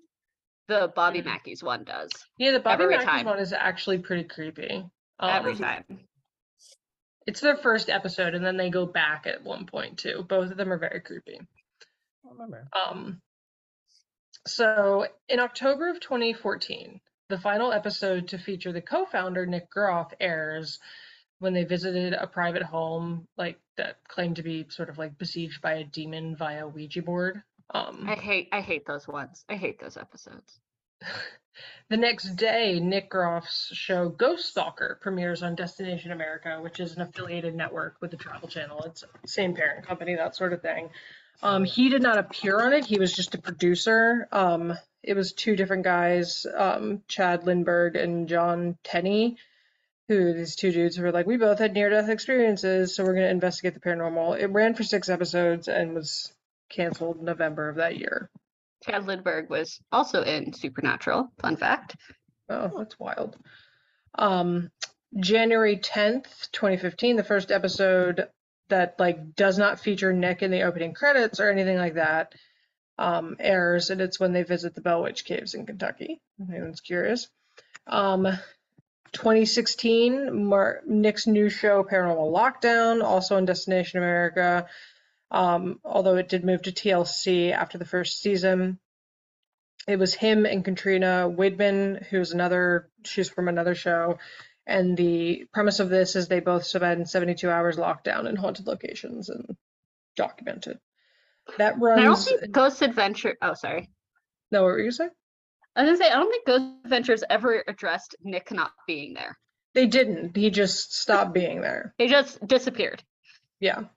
So February 2019, Paranormal Lockdown is canceled um, after, you know, a couple years. Um, October 2019, Destination Fear premiered on Travel Channel, and this starred Dakota Laden, who is a former camera operator from Ghost Adventures, along with his sister Chelsea uh, and their childhood friends Tanner Wiseman and Alex Schroeder. Um, it was executively produced by Zak, which is an interesting thing to note. Um, it ran for 48 episodes across four seasons before it was canceled this past season. The last episode aired in January of this year. I actually really enjoyed this show. I thought it was a ton of fun because it's people like our age who it, it's like four friends who get in an RV and only one of them knows the location and the others like don't know. So like they find out when they get there like where they're going and they do this thing where they're like they'll explore and then they'll find the hot spots and pull names out of a bag to see who sleeps where. And like obviously one is always going to be like the worst one and another one's going to be like the best one and then the others are like somewhere in between. I found it to be a fun show. I thought it was great. And you know a lot of people were very upset when it got canceled um It's almost pulling in the game uh, element of the MTV show. Right. Yeah. And they would do like little experiments too. Like they would say like, yeah, for this location, I think we should try doing this and see what happens. Or we're gonna send you in there with this, and you're gonna, you know. So it it does like pull the game element in a little bit, and it helps that like they have such like good chemistry with each other because you know it's two siblings and they're lifelong friends. Um, so that's very fun. But the cancellation of the show like shocked a lot of people because it was very very popular. So that's kind of what set shit off. Um, so on the sudden cancellation of it, um, a lot of people like immediately were like, "Did Zak Bagans do this? Like, did he did he get the show canceled?" And Dakota had to go on like Instagram Live or something and address it, and he said, you know, what he had to say about it, quote, you know, was, "Did Zak Bagans shut down Destination Fear? No, he didn't. Did Zak Bagans call the network and say shut it down? No, he didn't. However, does that mean that Zak and me are friends and that he's been supporting the show and that everything's chipper and great? No, it doesn't. And I have a lot to say and more to come on that front. Um, and that's kind of the last he's spoken of it. Um, in response to that, in March, this past March, Nick Groff posted a video where he was like, he put out a call on Twitter and was like, hey, send me your questions. I will answer them. Um, so he basically talks about what happened. Basically, Nick's efforts to launch his own show, Ghost Stalker, seem to have pissed Zak off. Um, although, according to Nick, his contract allowed him to do this because, as we know, Zak has obviously produced multiple shows in addition to Ghost Adventures, and Nick Right. supposedly had the same contract stuff saying that he could do it too, but it pissed Zak off. Um, Allegedly. and yeah, and according to Dakota Laden, who still worked on the show well after Nick left, he heard Zak bragging um, openly about like that he got Nick's show um, canceled and that sort of thing.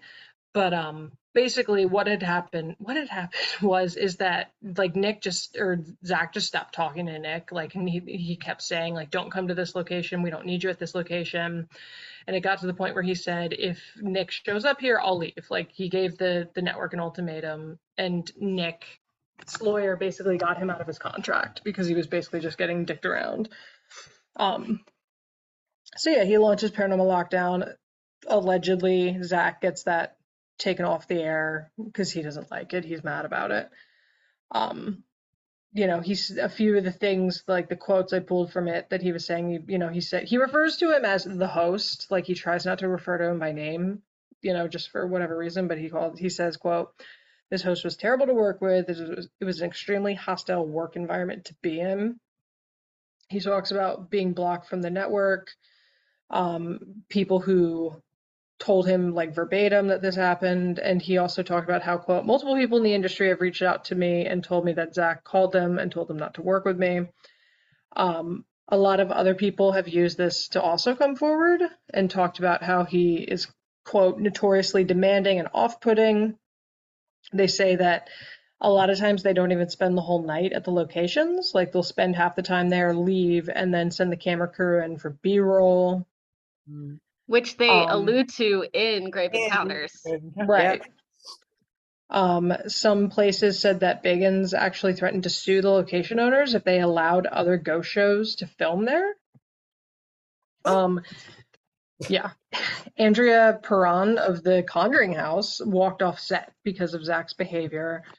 Um, she like refused to continue filming. I, when I went to Pennhurst and talked to an employee there, he referred to Zak Bagans as quote a douchebag, um, because he had worked there when Zak came for their Pennhurst episode. Um, and according to the according to this journalist Kenny Biddle, um, if you read Zak's book Ghost Hunting for Dummies, it's like really verbatim plagiarizing multiple things, including um, a ghost, a fellow ghost hunter named Bill Reap, a webmaster who runs like a, a paranormal sites, Steve Higgins, um, and then other books, Spirit Photography, The Strange and Controversial History by Troy Taylor, and Camera Clues, a handbook for photographic investigations by Joe Nickell. Um, and I guess just nobody ever clocked it or cared, but apparently it's like verbatim.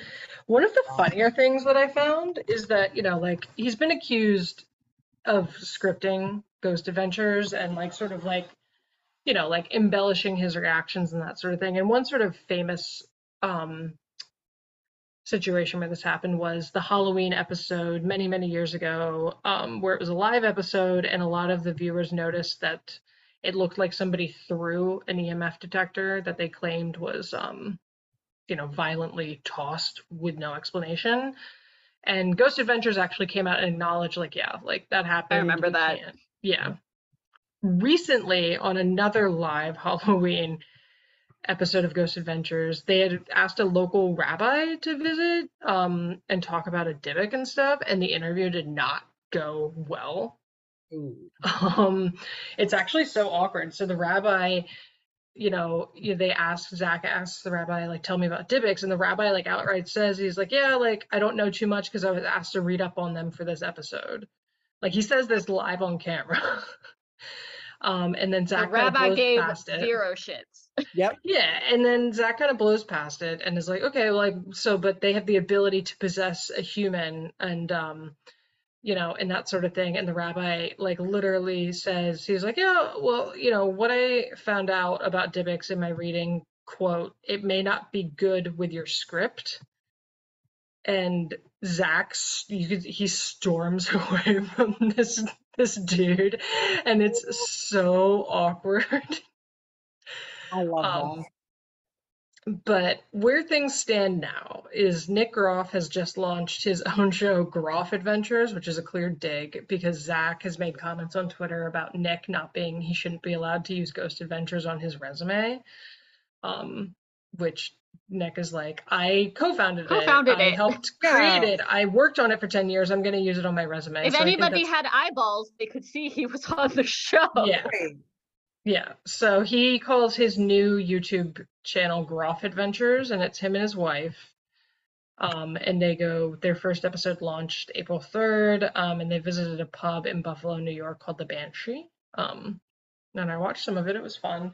And then Dakota and the crew actually launched a Kickstarter for Project Fear, um, because they own all the equipment from Destination Fear. It's theirs. So they just started a Kickstarter to do a YouTube version and they raised, you know, several times their budget. Their initial goal was 65,000. They've raised almost 400,000. Um, Good and it's going to be several seasons at this point, five domestic locations, two international, and you know, we'll go from there. But um yeah, it's he's, you know, I guess like take him at face value, Zak. Zak Bagans. he is what he seems to be. And for the legal team, this is all alleged. This Yeah. is All alleged. alleged. We Allegedly. have allegedly. I read these things that people said about Zak. Yes. Allegedly, allegedly, this is what we hear.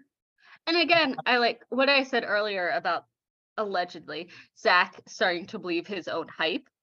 Like 10 years in, that is when like Ghost Adventures was like in its stride. Right. Yeah. Um, and I wonder if that is playing a part into all of this. Yeah, one hundred percent. And he's got so many other shows now because he had Ghost Adventures Aftershocks. He's got his Ghost Museum show. He had at He's one got his ghost had- museum. Yeah, like he's got so many other things going on. Like, and I'll tell you one thing. I, you know, called bullshit on him when he went to um Goldfield, Arizona. Because I went there. I've been to Goldfield many times. Like, it was right by where I lived, and that fucking mine shaft they claimed to go into was absolute bullshit. That's not, it's not real. It's a recreation of the actual mine, which is flooded like a mile away from the town. Like, when no he one went died into, in there. no, it was a tourist attraction that they made to be like, this is what the mines were like. Like, he's so full of shit.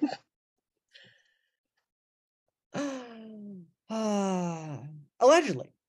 Allegedly. For the legal team. This is all alleged. So so much drama going on, but it, it does kind of it does kind of like, you know, when you think of the Lance Preston character and mm-hmm. everything Grave Encounters sort of like does with him, you're like, well, Yeah. And like the fact that he wanted to fabricate things, or he was like, he paid off the janitor to say, or the, I guess he was the groundskeeper to say, um, you know, right. you saw a Right. ghost and Oh, yeah, Very is so haunted. funny. So, saw a ghost over there. wow, a ghost in the exterior of the building. Do do we have any of the petty cash? What have you Yeah. seen for Yeah. 20 bucks? Yeah. Wow. But um, yeah. So, you know, let that color some of the ways you look at at Ghost Adventures now. But I would say check out Destination Fear. I mean, you can still stream it on Discovery Plus and travel or whatever. Um, all the seasons are still up there. I found it to be it's quite fun. Good, good stuff. Well, I think we've covered all like pretty much everything we intended to cover in this episode, which was a lot. Did we Mhm. miss anything? We truly ran the gambit. I think think so. We had a little bit of history. We History. had a little bit of tea, Hey, Alleged tea. alleged tea. We ragged on CGI quite effectively. Yeah. yeah, you got it all in this episode. Mm. And uh really all that's left is for Miss Mel to give us the closing question. Yeah. So I feel like I know how Colleen's going to answer this, but um, if given the option and you were a little bit curious, is there anywhere like where you'd be like, I absolutely do, I would do a a overnight ghost investigation here? Gettysburg. Okay. I was expecting Colleen to be like, nope, fuck, fuck that. I'm not. I mean, yes, also, but um, just because if there is anywhere in the world, anywhere in the US, because I'm sure that, you know, if we're going by the like violent death, multiple death Mhm. residual energy theory, there's anywhere in the US that is going to be haunted. It is going to be Gettysburg, which Mhm. Mr. Craigers attested to some experiences Yeah. that he had it there. But like Yeah. the battlefields and, and everything. So I feel like feel like there because I I wouldn't feel like those they're malicious. Like again, it's residual. It's Right. It's just they're like soldiers repeating who events. don't understand that they have died. And I'm sure like the World War One and World War Two battlefields in Europe kind of have the same vibe. Betty, what's her face who had to make her bread and got murdered? Jenny Wade. Jenny Wade, that's it. Me and She's like, no, I'm a patriot, away." mom. Yeah, so like that's not like that's not like demon portals and shit. That's like the history not being completely gone. So I think like Yeah. that is the one place that I would be able to handle it. Okay.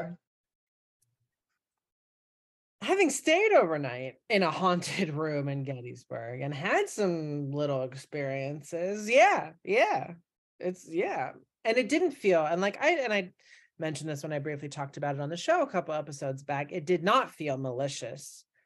It was creepy when the, the Mhm. things happened, but just because it was happening, it didn't feel And the experience that I had in Gettysburg was very much like felt like residual in that way. Like we sort of, I think I've told this story before, but basically like stumbled upon, you know, like what sounded like the repeat of a battle. Um, and it, that seemed to be what was what was happening. Um, And that's what people say all the time is that they hear cannon fire and, and gunshots that make no sense. Yeah. yeah. definitely. And am I all using tech like terms that I learned from Ghost Adventures? I sure am. Or was I have no shame in my game. in Grave Encounters Hold 'em too, out of they're like, oh, so this is an intelligent haunting, and then he turns to the camera and explains Can you explain what an EMF meter is? electric voice phenomenon or whatever. Or elect that one's electromagnetic. Magnetic. Yeah. Um, Frequency. I think for me, I would I would choose some sort of haunted castle. Okay. And uh, I would love to spend a night in a haunted castle. And That'd be cool and creepy. about because I feel like I mean I've been to like you know we've we've been to Pennhurst experiencing it as a haunt not like a, a ghost tour really. A little bit of story stuff we did. And you know we've been to Eastern State and um I feel like those would definitely be interesting to do a ghost hunting type thing in but I feel like you are going to come up against a lot of that like potentially really bad juju. Yeah. Well, yeah, because you remember the up with that- Quaker, the Quaker building was talked about, I believe it was, as being like incredibly scary to go into. Yeah, they said they don't use that building. Um, supposedly there is something malevolent that resides in there, and it's just like, no, thank you. But And like a even if- castle, you might what you see the ghost of the lady of the manor. Sure, I'll fuck that. I'm down. Yeah. Yeah, I I would never never do a hospital, a prison, a psychiatric facility. Yeah. Not only meet the ghosts who died of like mostly natural causes. right, not only because, you know, it's something malevolent could be there, but just like even if it's not, it's so sad. It is just so terribly sad that these people suffered in life and now if you believe in ghosts can't rest. They are still Right. suffering. And I I just nah, I'm good. I'm good. Hard pass. It's uh, it's tough. It's tough. How about you, Miss Mel? Um, it's interesting because part of me is like, you know, it's like sort of a childhood thing to go ghost hunting at Pennhurst and that sort of thing. Um, but again, like that I think would feel so sad and, you know, like, you know, just like having gone there, I've gone there for a, a tour that was actually very, very informative and cool where we walked around the grounds and talked to like people who used to work there and like a um a, a guy who is like on the Pennhurst Council who um has a disability and was also talking about like Americans, you know, like various sort of like, you know, c- citizens who have disabilities and that sort of thing and like the work being done. And that was all very interesting. So I guess like in that sense it would be interesting just to sort of like not do the sensationalized version, but you know, like sort of like, okay, what's the actual history here? Like who has stories here and that sort of thing. Mm. Um I'd also fuck with some colonial ghosts because I think it'd be kind of fun. Hang out in Um, Boston for a while. Yeah, in Boston or like old, Like like, somewhere in Philadelphia. Mm. Um, yeah, like somewhere in Salem. I feel like when we were in Salem, there wasn't a ton of like haunted stuff. Um, Well, we we couldn't quite like work in a ghost tour. yeah. Yeah. So I'm As I said, we were we were kind of hitting all the touristy stuff kind of this time around. Not that Um, ghost hunting isn't like Ri- touristy, but right but like like we were saying the like tours were all like 30 people deep yeah. Right. and well, that's not. You're not gonna feel anything. Mhm. Well, I will say when I went on a ghost tour in Gettysburg, it was like probably 30 people and like there was some like ghost hunting paranormal group also on the tour, which I found kind of funny.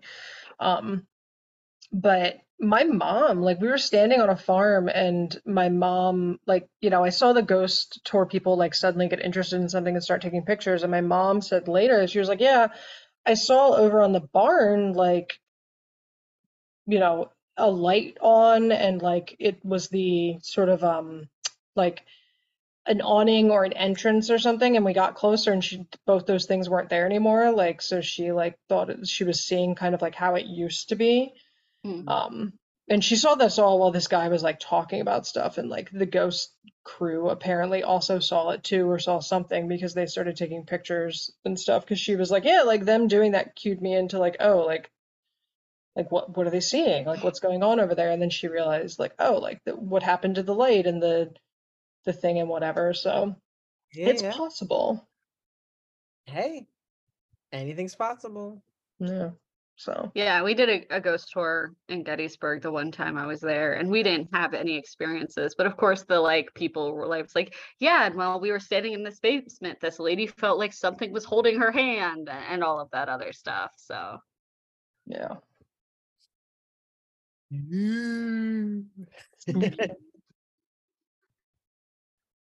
Well, I think that's going to be a wrap on Chesterbrook, or rather on uh, episode 108, Grave Encounters. And uh, if you have any thoughts or um, additional information about asylums or ghost adventures or spiritualism, or you just want to, you know, talk about the movie, please reach out and do so. There's lots of ways you can. Miss Mel, how can they get in touch with us? They can email us at splatterchatter669 at gmail.com. You can tweet at us at splatterchatter666 minus all the vowels. Um, but just search us and we'll pop right up. You can send an ask on Tumblr at splatterchatter.tumblr.com. You can leave a comment on the blog at the blog's new name. I just learned the old one and then you like changed it on me. It wasn't me. We had to, the domain had to change because of things. reasons. Reasons. And I also never remember what it is now. It is splatterchatterpodcast.com. There you go. So head over there and leave a comment. Yes, please do. Um, and we will have a fun, fantastic conversation with you about all things grave encounters and horror in general. But for now, we are done talking about all of that. This is the end of episode 108. When we next return for episode 109 in May, we will be covering the uh, seminal high school horror movie, Brian De Palma's Carrie from 1976. Oh, Just in time for prom season, Just in baby. time for prom. oh, Carrie. Oh, Carrie. She had every right, honestly. I support women's rights It's and one I of those, support women's uh, wrongs. Uh, she Good did for nothing her. wrong. She did nothing It's one of those wrong. um They good for deserved her it. movies. It's maybe the ultimate good for her. Yeah. Um, and we're going to get into that. We're going to do a little bit of book versus film adaptation. Of course, there's also the lesser known adaptation, there's the musical. It's going to be fun. All things Carrie next month. Be on the lookout for that. We want to say thank you to Miss Colleen for joining us. Thank you for having me. I hope you loved all of the information that I provided about ice Mhm. picks and how they should Oh, not yeah. be inserted into your brain. Yeah, that was, you brought a lot of really great info to the episode and a lot of good insight. We're always happy to have you. We're all always grateful that you um, run the Tumblr for us. And, uh, you know, we're going to have to find some time to work you in again soon for the Five Timers Club.